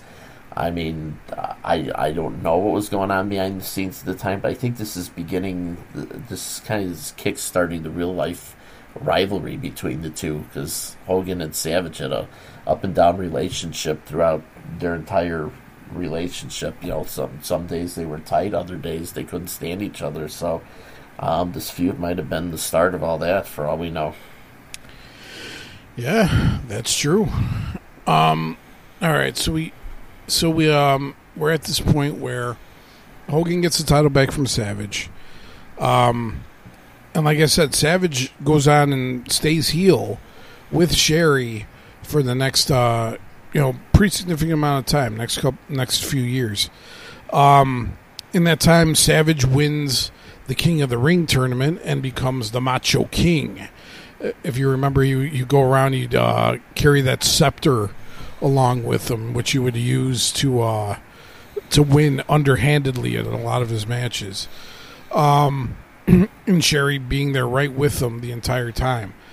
Um, this led to um, going up in, in 1991, um, which was WrestleMania 6. Uh, let's see here. No, no, wait. I'm sorry. WrestleMania what, what is it? seven. WrestleMania seven, uh, which was 1990. Yeah, yeah that, was, that was 91. Yeah. yeah, 91. WrestleMania seven in 1991. Um, Savage is feuding with the Ultimate Warrior, and they book a match between the Warrior and Savage, which was a retirement match. Uh, the loser would have to retire and ultimately Savage loses the match. So, in case you know, the angle was he had to retire. So, famously after the match, Sherri turns on Savage. She starts kicking him, beating him, like slamming his head on the ground after the match, and that brings Elizabeth out. And Elizabeth comes out and dispenses with Sherri, and the crowd's going apeshit for all of this. Savage gets back up. He looks at Elizabeth, realizes what's happening, and then all of a sudden they embrace in the ring and the crowd goes nuts. They cut to the camera and there's people crying and shit. I remember that one. They, they cut to this one guy in glasses and he's weep. He's openly weeping. Um, yeah, and then Savage puts Elizabeth on his shoulders and yeah, memorable, pretty memorable way to end that match. Um, honestly, I, I, I, remember the moment. I forgot that the Warrior was even involved in any of that. I just remember the end of the match. Um, but yeah, one of the, one of the better um, one of the better uh, reunifications in wrestling history. Um, in real life, by this point, Savage and Elizabeth had already been on the outs, and they were actually in the process of getting divorced when when this is all happening. Um, but hey, wrestling's a business, and you got to do what makes money. So, um, divorce, the schmorse. You know, they they they just kept on acting like they were still together, to the point where even during uh, while divorce proceedings were in in uh, in process, they uh, did the whole thing where Savage proposes to Miss to Miss Elizabeth in the middle of the ring, um, and uh, uh, you know, famously, Savage gets down on one knee with the ring, goes, Elizabeth, will you marry me? And then she replies, "Oh yeah," and the crowd again pops, and yeah, which leads ultimately to uh, the wedding of uh, Randy Macho Man Savage and Miss Elizabeth, which of course was a beautiful affair that was ultimately ruined by the dastardly Jake the Snake Roberts. Uh, Um, what happened was, you know, after the ceremony, they're opening up their gifts backstage. Elizabeth goes and opens a present, and all of a sudden, a fucking cobra pops out of the box. Elizabeth screams. Savage is like, you know, holding her back. Everybody's going nuts. Mean Gene is pissing himself. It's it, it, it, one of the more memorable one of the more memorable backstage things of those early WWF days. I wanted to get your guys' reaction to that whole thing. What was, what was your reaction to the snake jumping out of the box? Let's start with you, Adam. I laughed my fucking ass off. That Yeah. was great.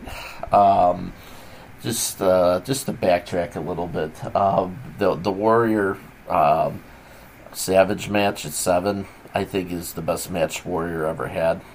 Yeah. Um, well, Savage carried him through that match. Um, again, another testament to what a great worker he was because anyone from Hogan to Rick Rude to anyone who worked with Warrior, so what a pain in the ass he was, and it was impossible to get a good match out of him. And uh, Macho Man was able to do that. Um, and uh, that's a top WrestleMania moment, the reunion with Miss Elizabeth. Um, so that was just that was that was great stuff.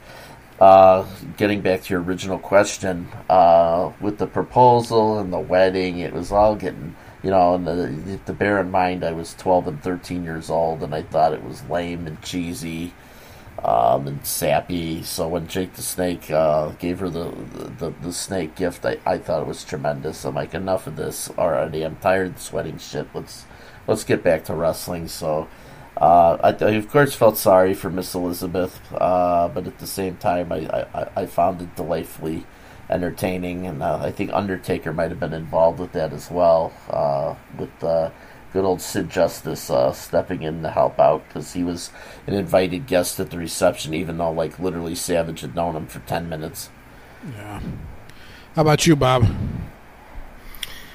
I agree with Adam with regards to the Warrior Savage match. I mean, if you remember, Savage hits him with several elbow drops off the top rope and isn't able to finish him off. And then, uh, yeah, that uh, that turn from uh, bad guy heel to a face at the end of the match when Miss Elizabeth comes out. You know, you didn't get a lot of moments like that in wrestling at that time. Um, I do also remember the uh, the wedding ceremony. Um, like Adam said, you know, Undertaker and Jake Roberts being involved, and I mean, as much as Adam didn't like it because he wanted to get down to the wrestling at that time, you know, some of the vignettes and the promos that they would do backstage, some of those were fantastic, and this this being one of those, uh, you know, they they they just the way that they would produce it and and make it. I mean, I, I miss some of those backstage segments and skits that they would do. Those, a lot of them were really really good. Yeah. Uh, well, like I said, the the backstage vin, you know vignette with the steak popping out of the box led to uh, a feud with Jake the Snake Roberts. Um, and this is a pretty. Uh, I, I got this from an article. This is a pretty uh, funny story. As oh, I know the story. As, yeah, as relates to uh, to uh, Jake the Snake and Savage. Um, as everybody knows, um, well, not maybe not everybody, but a lot of wrestling fans know. Uh, there was an instance where um, Sa- you know, when Jake and Savage were feuding, they had an instance where Jake got tied up in the ropes, and he had, uh, uh, by Savage's insistence, he had Jake uh, take one of his snakes and have it bite him in the arm uh, while you know on TV, and you know. It, it wasn't actually a snake biting Savage in the arm. There's no faking that. Um, and here's a little story I got out of an article here. And um, let's see here. Yeah, at a at a reception later shown on television, Elizabeth opened a box, discovered a deadly cobra. Compliments of Jake the Snake Roberts. A feud with Roberts quickly followed. And uh, here, um, this is from Jake the Snake. He says, "We were driving to Indianapolis." Um, oh no, wait, this is from Lanny. Lanny Poffo was uh, recounts this. He says, "We were driving to Indianapolis. I was in the back seat pretending to be asleep, and Randy and Elizabeth started fighting. Elizabeth did not want Randy to get beat, get bitten by the king cobra that night at Market Square Arena, and Randy said that the snake was devenomized. Jake had told him so, and he was going to let the snake bite him because it was good business." The next day, Randy woke up with a 103 degree fever and stomach cramps. he blamed the snake bite. So apparently, um, maybe the the snake w- did not have all of its venom taken out of it.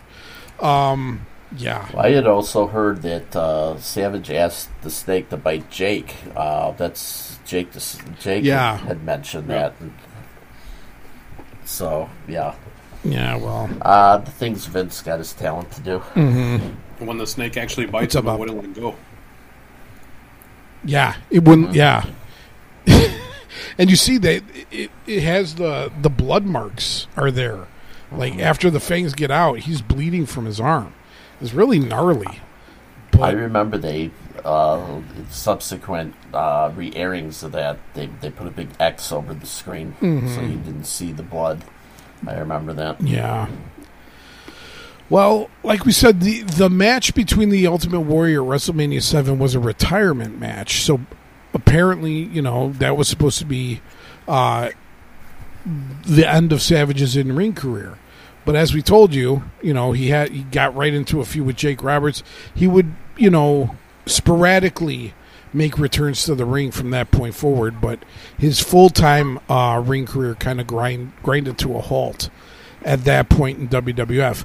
Not because of injury or anything, is because Vince wanted um, to showcase more of like younger talent. He said, and he didn't. He wasn't finding um, a place for Savage in there, and he wanted to just keep him on commentary. From uh, from what I understand, um, but like I said, he would eventually, you know, here and there, he would have, he would, you know, return to the ring. He he would team up with the Warrior for a tag team here and there. They were called the Ultimate Maniacs. Um, just imagine the amount of cocaine sniffed in that fucking room. Um, you know, and but you know, he, They also could have called it the "I got bit by a snake club." Yeah, that too. But apparently, um, you know, Savage was more and more relegated to color commentary and not in the ring. Uh, it was around this time, like around 1992, 92, 93, where uh, Savage really um, saw something in Shawn Michaels. Shawn Michaels at this point had broken up um, with uh, Marty Jannetty and it gone solo. Um, and Savage proposed to Vince, "Hey, I can get this Michaels kid over big time." What Savage did was he proposed a two-year angle between him and and uh, Michaels that would ultimately culminate in a match at WrestleMania that Savage would lose and he would retire for good at the end of that match. Um, apparently, Savage, as he was known to do, had every single step of this two year plan mapped out to the T and presented it to Vince that way. But Vince was not interested. He said no. He's like, I want um, more of an emphasis on the younger guys. By this time, Um, you know, guys like Hogan uh, were on their way out. Um, Savage was still around, but he was, you know, short for this earth as well. Um, this was at a point where WCW, um, Eric Bischoff was running the show, and he was kind of doing what Vince had done 10 years earlier and was kind of luring all the WWF's biggest stars away from them and into WCW. Um, so Vince, uh, like you said, he wanted to showcase a lot of the younger talent, and he nixed this um, this uh, planned program that he had that Savage had uh, built around with Michaels, and apparently this was the last straw with uh, Savage, and he yeah at the end of his contract, which ran out in 1994, he uh, did not resign, and he ended up going to WCW. Um, there's also a little other wrinkle um, into all this too, because a lot of people were saying that a lot of the reason why Savage was taken out of the ring and relegated to more color commentary and less of a active role as a wrestler, of course, comes to the rumors of um, impropriety on Savage's part when it came to one Stephanie McMahon. Um, the rumor being, and you know this has gone around wrestling circles for decades now, was that Savage had um, a sexual affair with Stephanie when she, I believe, was 16 or 17. Um, she was underage, and it got back to Vince, and from that point on, Vince, you know, Savage was pretty much persona non grata with Vince when it came back to that. Of course, these are just rumors. It was never substantiated. Stephanie was asked about it. She denied it. Um, you know, of course, Savage denied it as well. But there are wrestlers out there that swear to God that um, this thing actually did take place, and that's why Vince buried Savage. Um, what are your guys' thoughts on this whole thing when it comes to the whole story between Savage and Stephanie? Let's start with you, Bob. I I never really had an opinion on it. Um, I mean, I know, like you said, Vince had wanted him to do commentary and wanted to get uh, the uh, the younger stars over. He thought that at that time Savage kind of moved on with his career and a little bit long in the tooth. Um, you know, it was he he was in that kind of phase where he was getting over the other. I mean, I remember him getting uh, crushed over uh, when you know Crush attacks him and throws him into the ring post and he smashes his esophagus and his larynx and stuff like that. And I remember him trying to make Yokozuna look amazing by having uh, Yoko throw him over the top rope in a in a pinning move during the Royal Rumble, if you remember that. Um, but so I mean, I thought it like you know the writing was on the wall for him to move on out, but uh, with regards to Stephanie McMahon and stuff like that, I I never put too much thought into it, to be honest with you. Yeah. How about you, Adam? I can't speak to it obviously one way or the other. I wouldn't immediately discount it only because there had to be some reason for, you know, again, uh, as far as I remember, the quality of Savage's work never f- fell off. He was always a hard worker. He always put on great matches. Um, you know, the whole you talked about the Shawn Michaels angle. That would have think about those matches, how tremendous those would have been between those two. What a great storyline! What a great set of matches that would have been. Uh, why on earth would you turn that down if you're trying to, especially like you said, Hogan's gone, uh, Warrior's gone. You're trying to re-establish yourself. You, you know, Savage comes to you with an idea. Here's how we get this younger guy over. You know, uh, you know, what reason do you not pull the trigger on that? What reason do you not have this guy participate? If you don't want him to wrestle every week, why don't you have him wrestle? You only had four pay per views or five at that time. Why wouldn't he be on this? You know, I'm to, to steal a phrase from Paul Heyman. He was a color commentator, not a very good one. Uh, I didn't think he was a great color commentator. Uh, he was wasted there, uh, so uh, there had to be some reason why you know Hogan got to come back, come and go as he pleased, and, and win the belt and, and do whatever he wanted. I don't know why the rules were different there. Uh, you know, and I'm sure you'll get into this a little later, but uh, again, most people who left came back in some form or fashion, either on camera or even just to get into the Hall of Fame. None of that ever happened with Randy Savage. So I'm not saying it happened, but something really, really major had to happen to to explain uh, Vince's unwillingness to use him or even bring him back when everyone else pretty much has come back over the years. Yeah, and a lot of the people who uh, who swear that it happened, they're like, "Well, look at the years," you know. Stephanie was like 16 or 17 around 92, 93, and that was around the time that, you know, Savage was really put on the back burner. Um, I'm with you guys. I don't really have much of a of, a, of an opinion either way.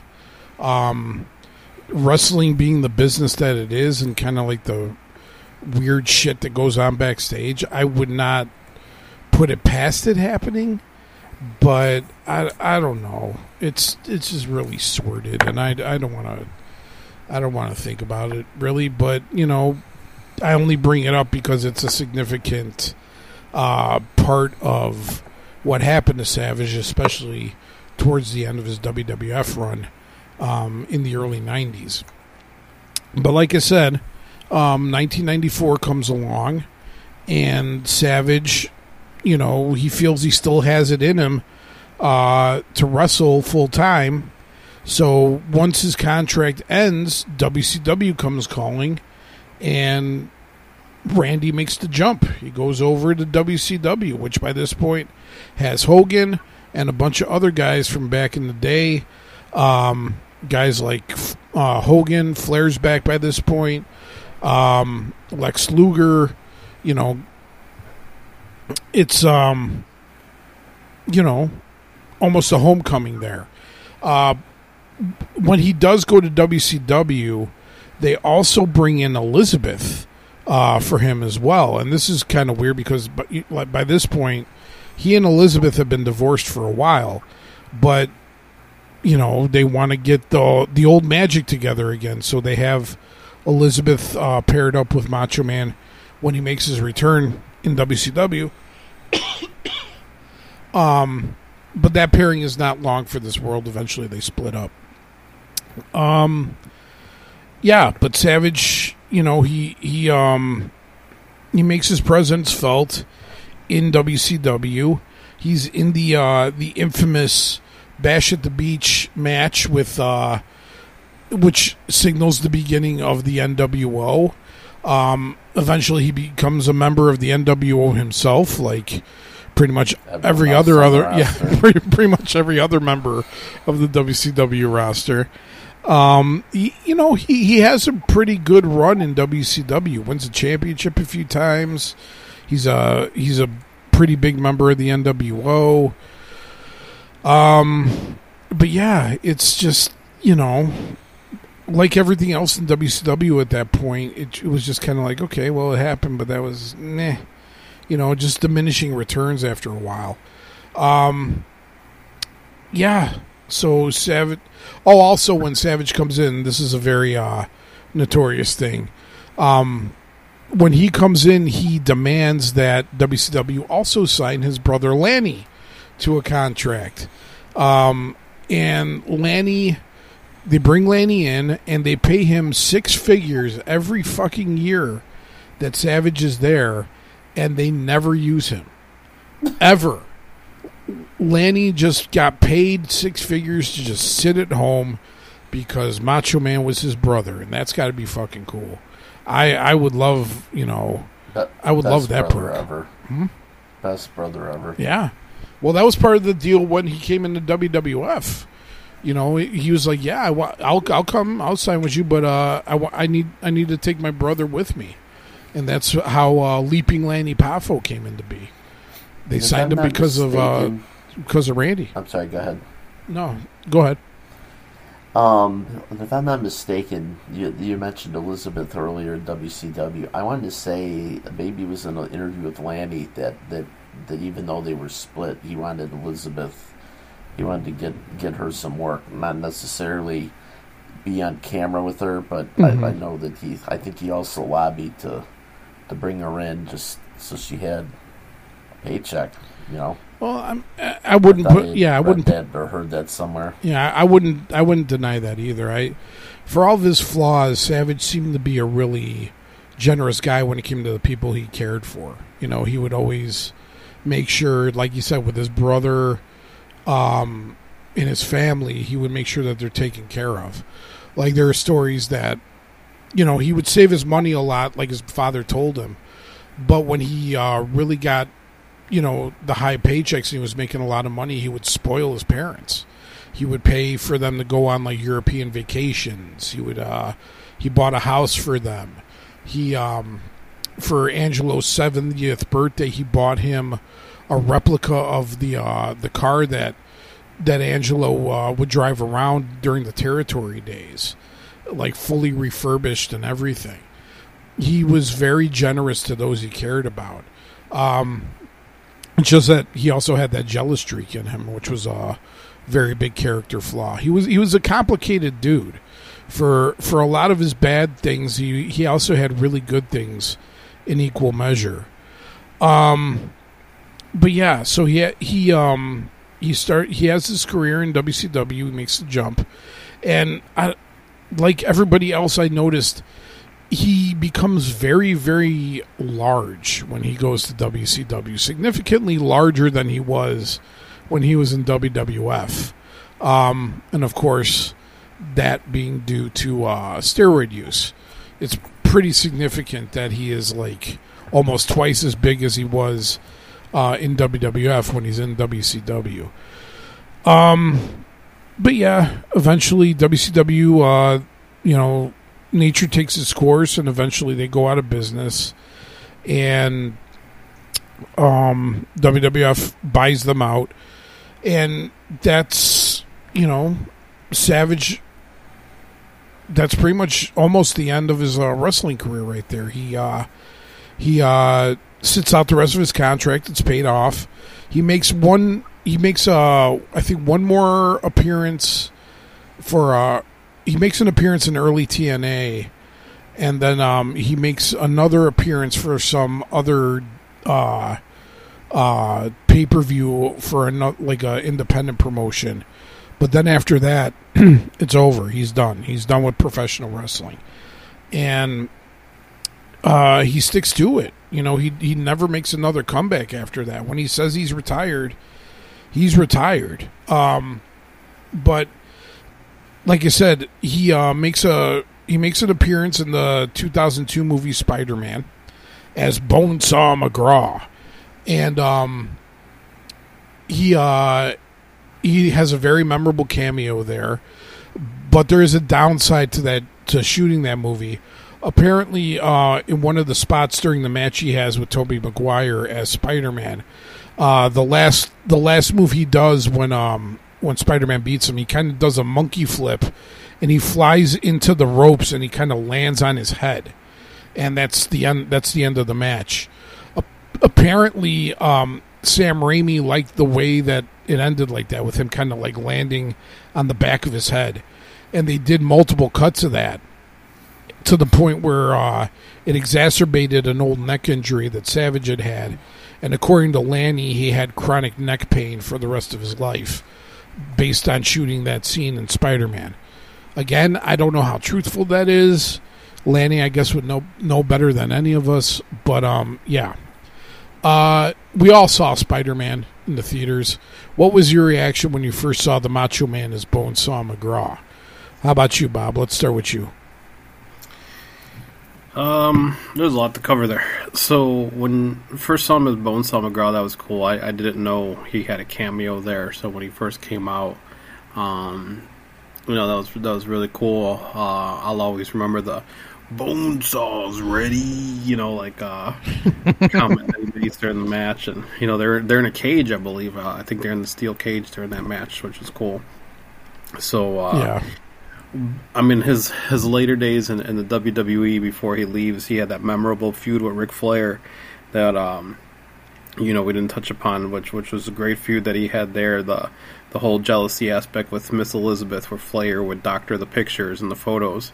Oh yeah, that's right. That's right. So then when he comes over to the WCW, one of his first feuds again is with Flair. And you mentioned, you know, he got Lanny a job there and he got uh, Miss Elizabeth. But if you remember, he also had his dad a job there too. The, one of the reasons why they started that feud was because Flair attacked uh, Angelo and attacks him and starts beating him with his cane, and that's how you know Savage comes to the rescue. They restart that feud. Um, like you mentioned, he was one of the uh, the main defenders of WCW when the NWO was coming out, and he was uh, in that main event when uh, Hogan Hogan's the one that gives him the leg drop when he turns heel. Um, he was.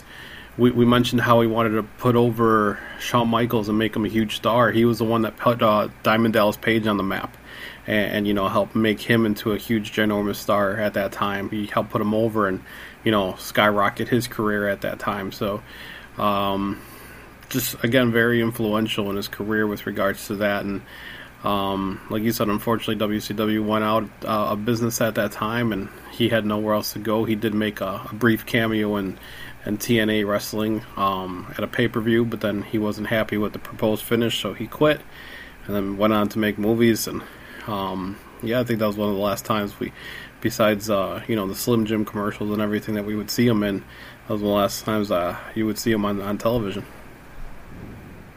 Yeah.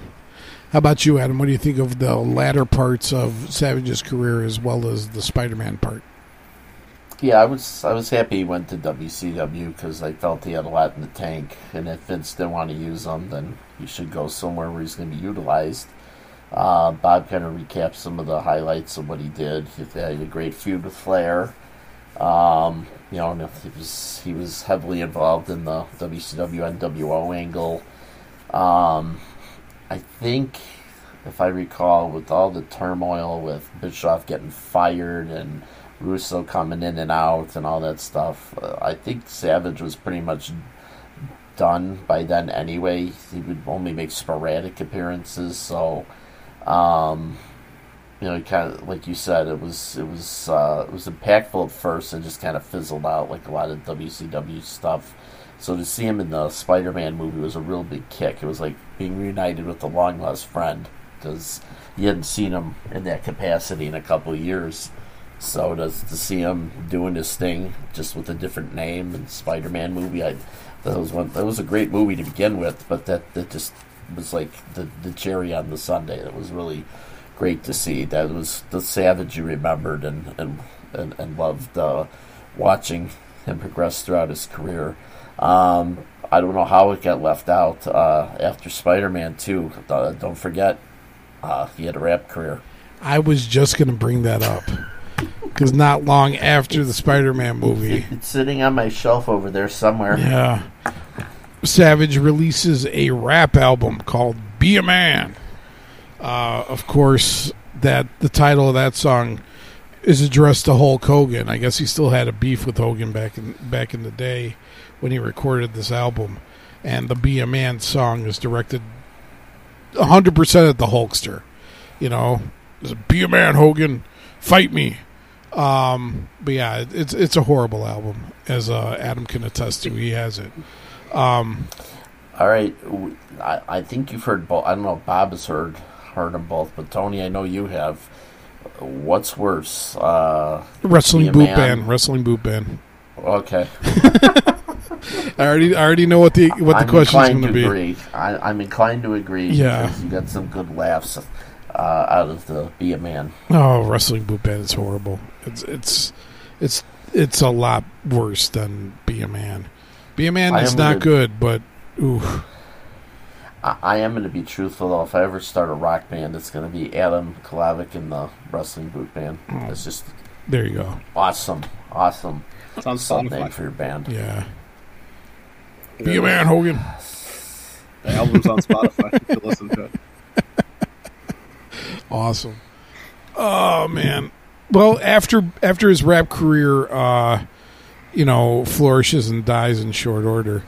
Um, that you know, Savage kind of disappears for a while there. way for Swerve. Yeah, Got he- married. He, he got he got married and uh, just kind of lived his life privately after that. He uh, when I say he got married, he got married to an old flame. Um, Yes, he, he uh, about that. yeah, when he was uh, playing baseball all the way back in the 70s, he was dating this woman named Lynn.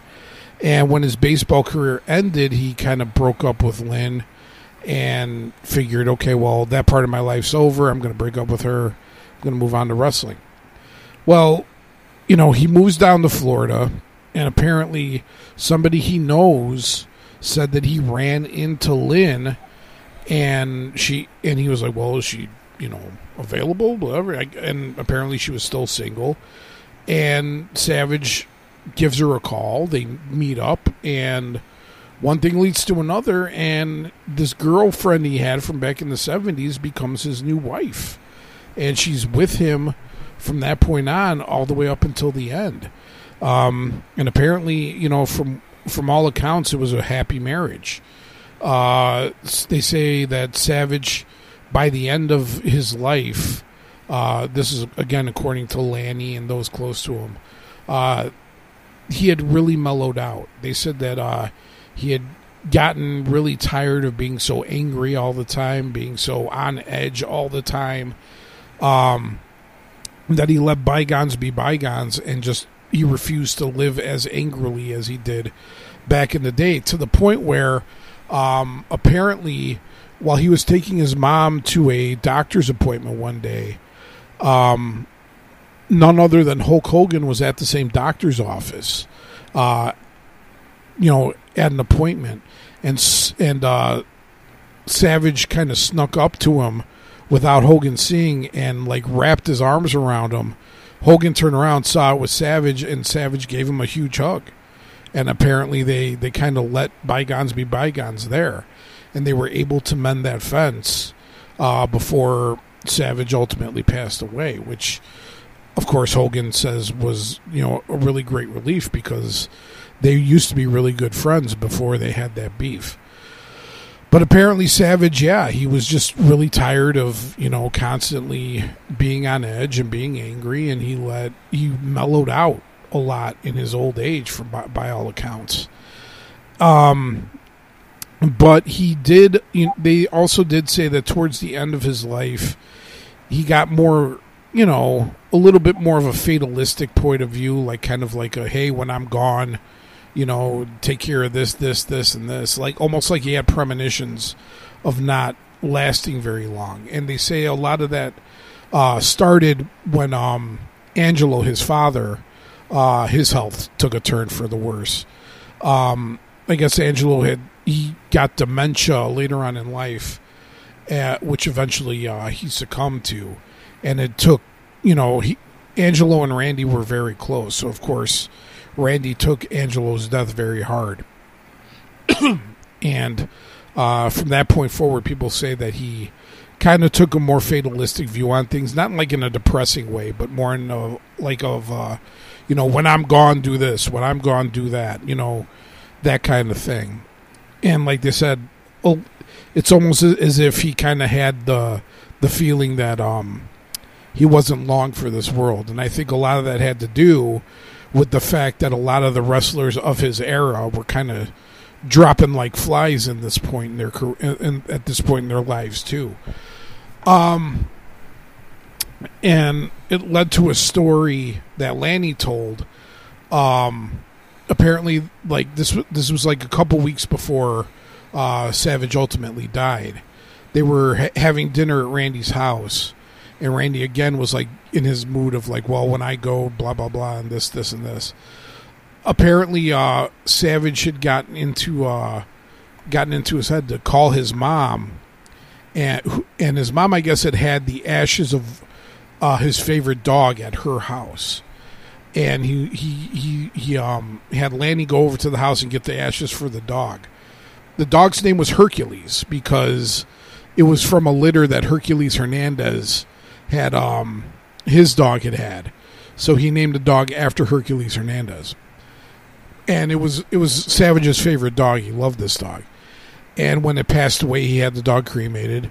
So anyway, he has Lanny go get the dog's ashes, and they scatter the ashes under a tree on Randy's property. And as they're doing it, Randy turns to Lanny, and he goes, "When I'm gone, I want my I want my ashes spread here with Hercules' ashes." And Lanny's like, "You want to be, you want your ashes spread with the dog?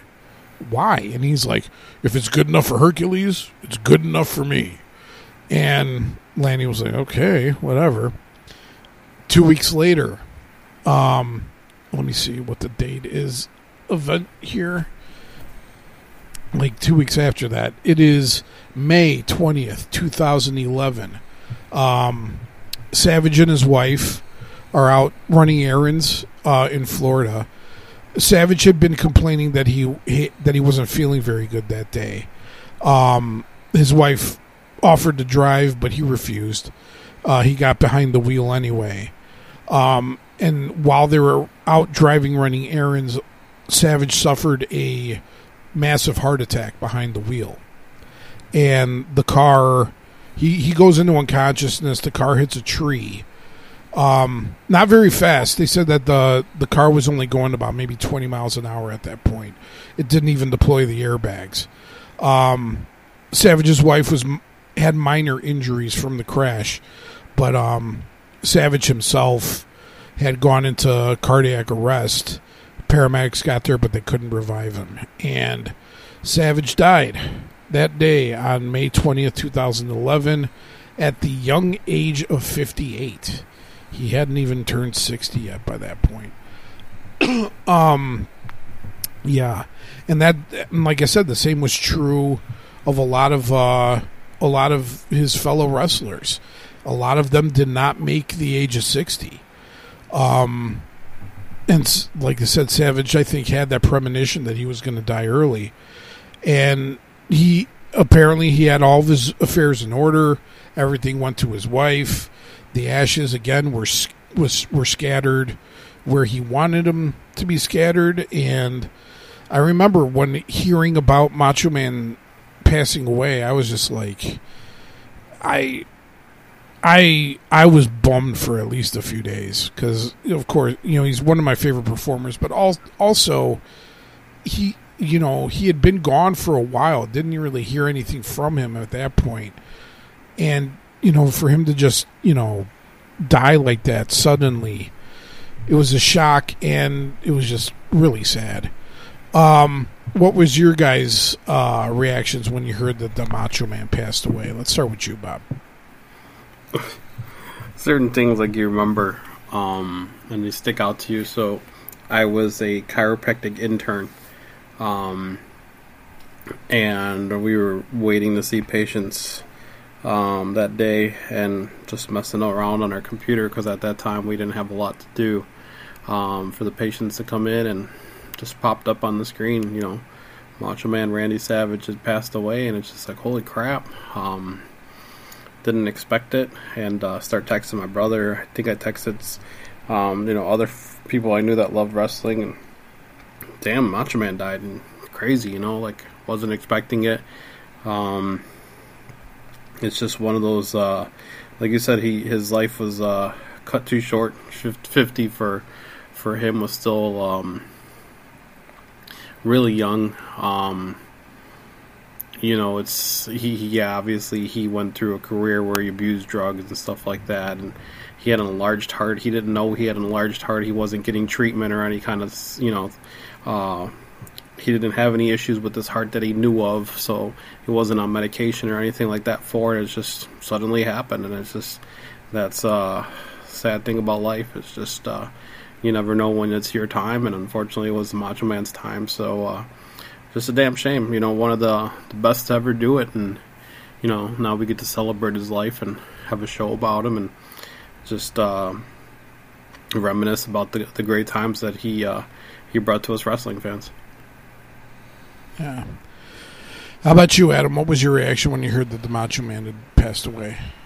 You know, it was shocking in a sense, and again, in the sense it wasn't. Obviously, you, you referenced earlier um, you know, a lot of guys from that era had already passed by that time. You know, guys like uh, the, I don't the, the Ultimate Warrior died before or after Randy Savage. After. you know. After. Okay, well he wasn't gone yet, but you know you had guys like Curt Hennig, Big Boss Man, Rude, uh, just to name a few. So it was just like, oh god, here's another one. But you know, uh, the circumstance was, you know, obviously he'd been out of the wrestling business for a long time, and as you said, he was living a quiet life, and to just have a heart attack behind the wheel, and and that's it, you're done. That just uh, didn't see like a fitting end for for such a legend like that. You know, not that he had to die in the ring or anything, but you know, uh, he he was just such a larger than life character that it just seemed seemed odd in that sense. I guess uh, the the good thing is.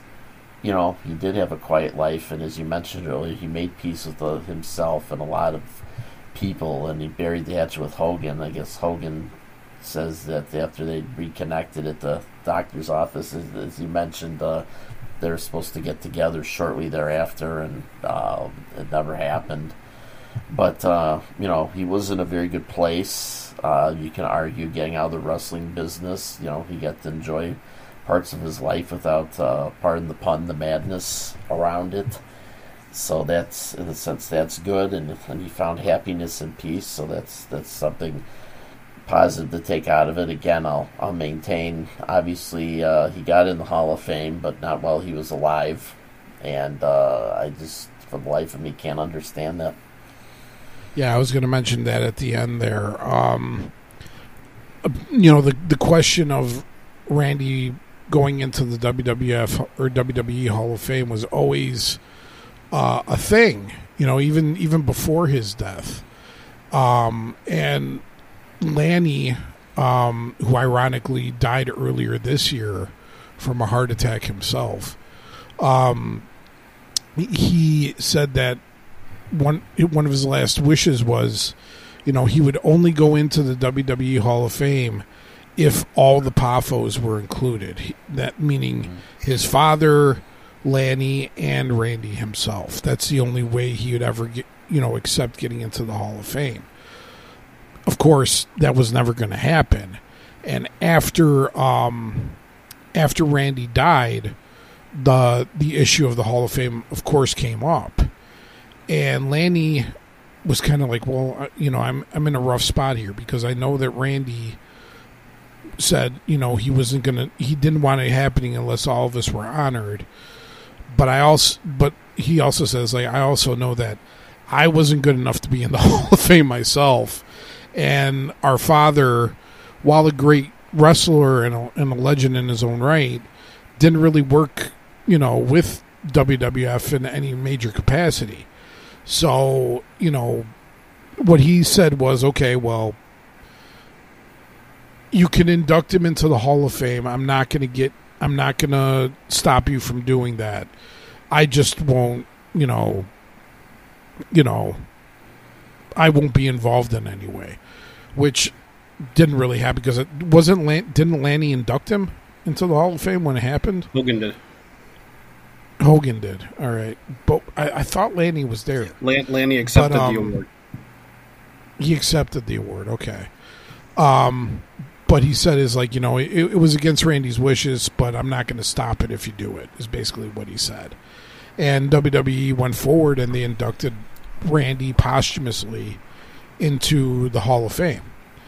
So, yeah, I mean he deserved to be in there, of course, but um, because of everything that had happened before that, you know, and Randy refusing to go in without his brother and his father with him. That's what caused that um, that lag in Randy being in the Hall of Fame. so, but he's in there now, like I said, posthumously, and uh, yeah, that's the life of Randy Macho Man Savage. You know, hell of a wrestling career, hell of an impression, just a legend of the business but gone way too soon, like many others of his era, at the age of 58. Um, yeah. So, what do you guys have to say, summing it up for the the legend that is the Macho Man Randy Savage? Let's start with you, Bob.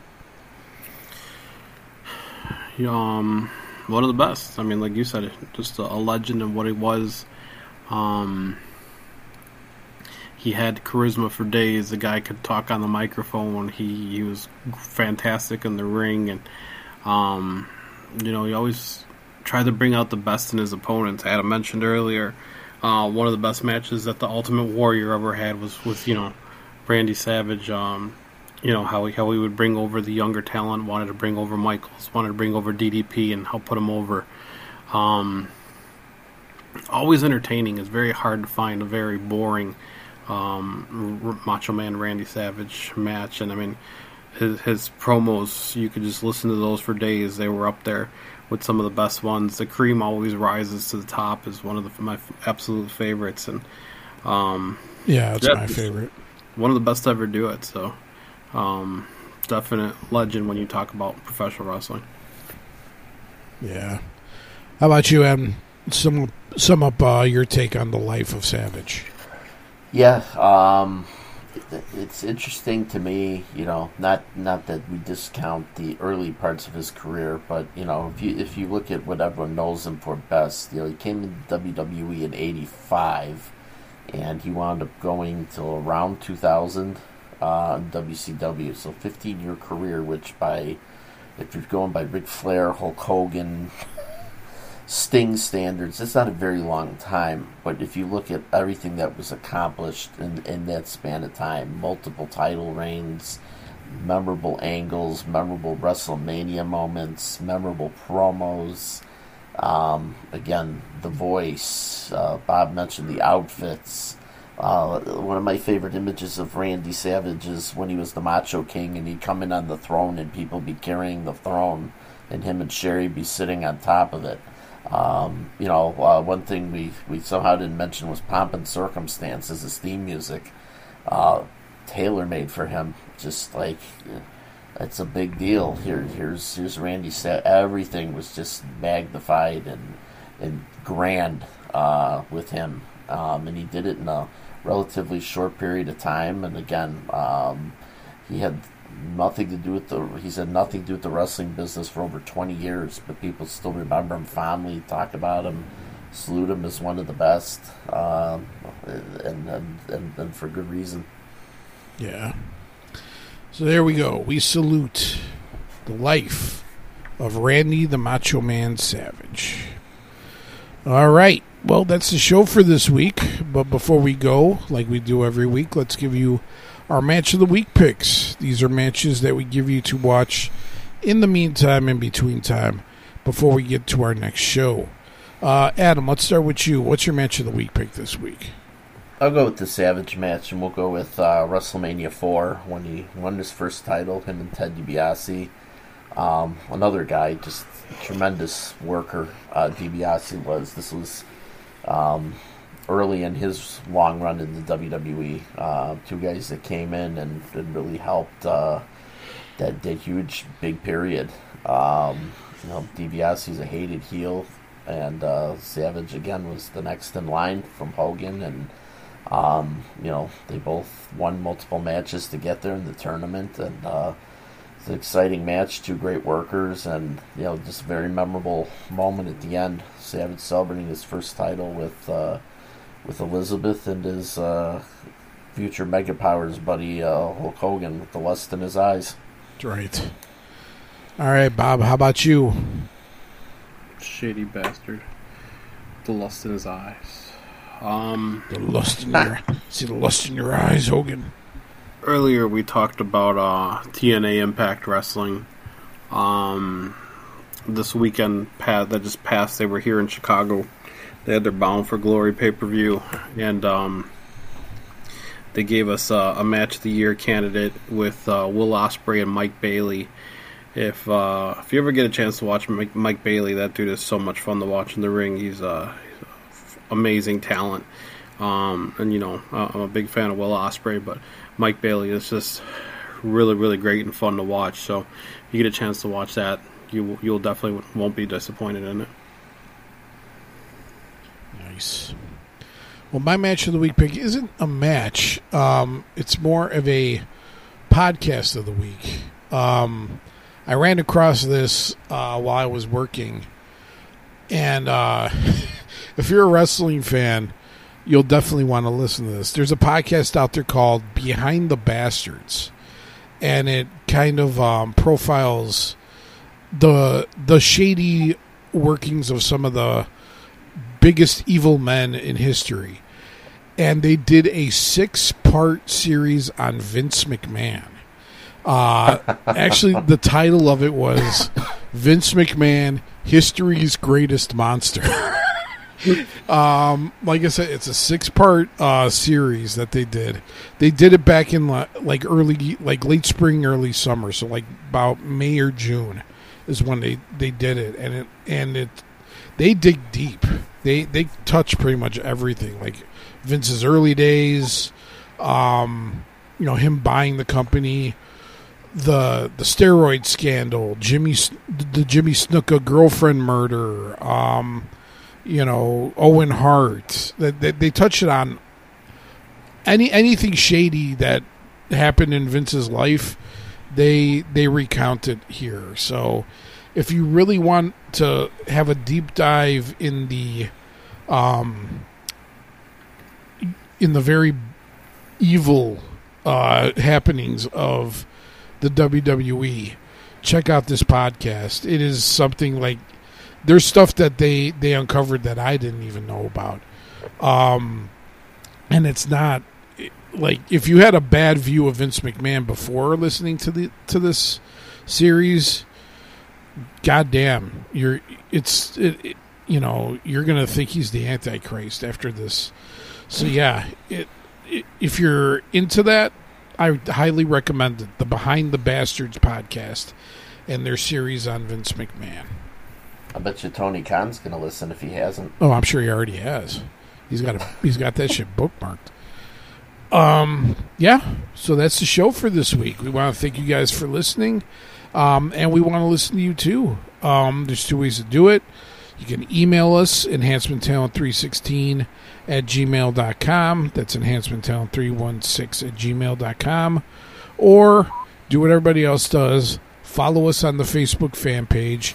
Just go on Facebook, look up the Enhancement Talent, click that join button, and, you know, join our community. We have a great time with our fans posting thing news, jokes, po- poll questions, whatever you want to do in talks of uh, the world of professional wrestling. You can do it on our Facebook fan page. Also, wherever you uh, stream or listen to the show, click the follow button or the subscribe button. Uh, that way, you'll know when a new episode drops, and it also helps us out a lot. Also, give us a five star review because we're cool like that. All right. So that's the end of the show. So for the Warsaw Blonde himself, Adam Kolavic, and for the other half of the amazing Lopez cousins, Dr. Bob Lopez, I'm Tony Lopez. We will see you guys again next week. Have a safe and happy week. We'll talk to you then. Bye bye. Dig it. Good night. The dust in your eyes.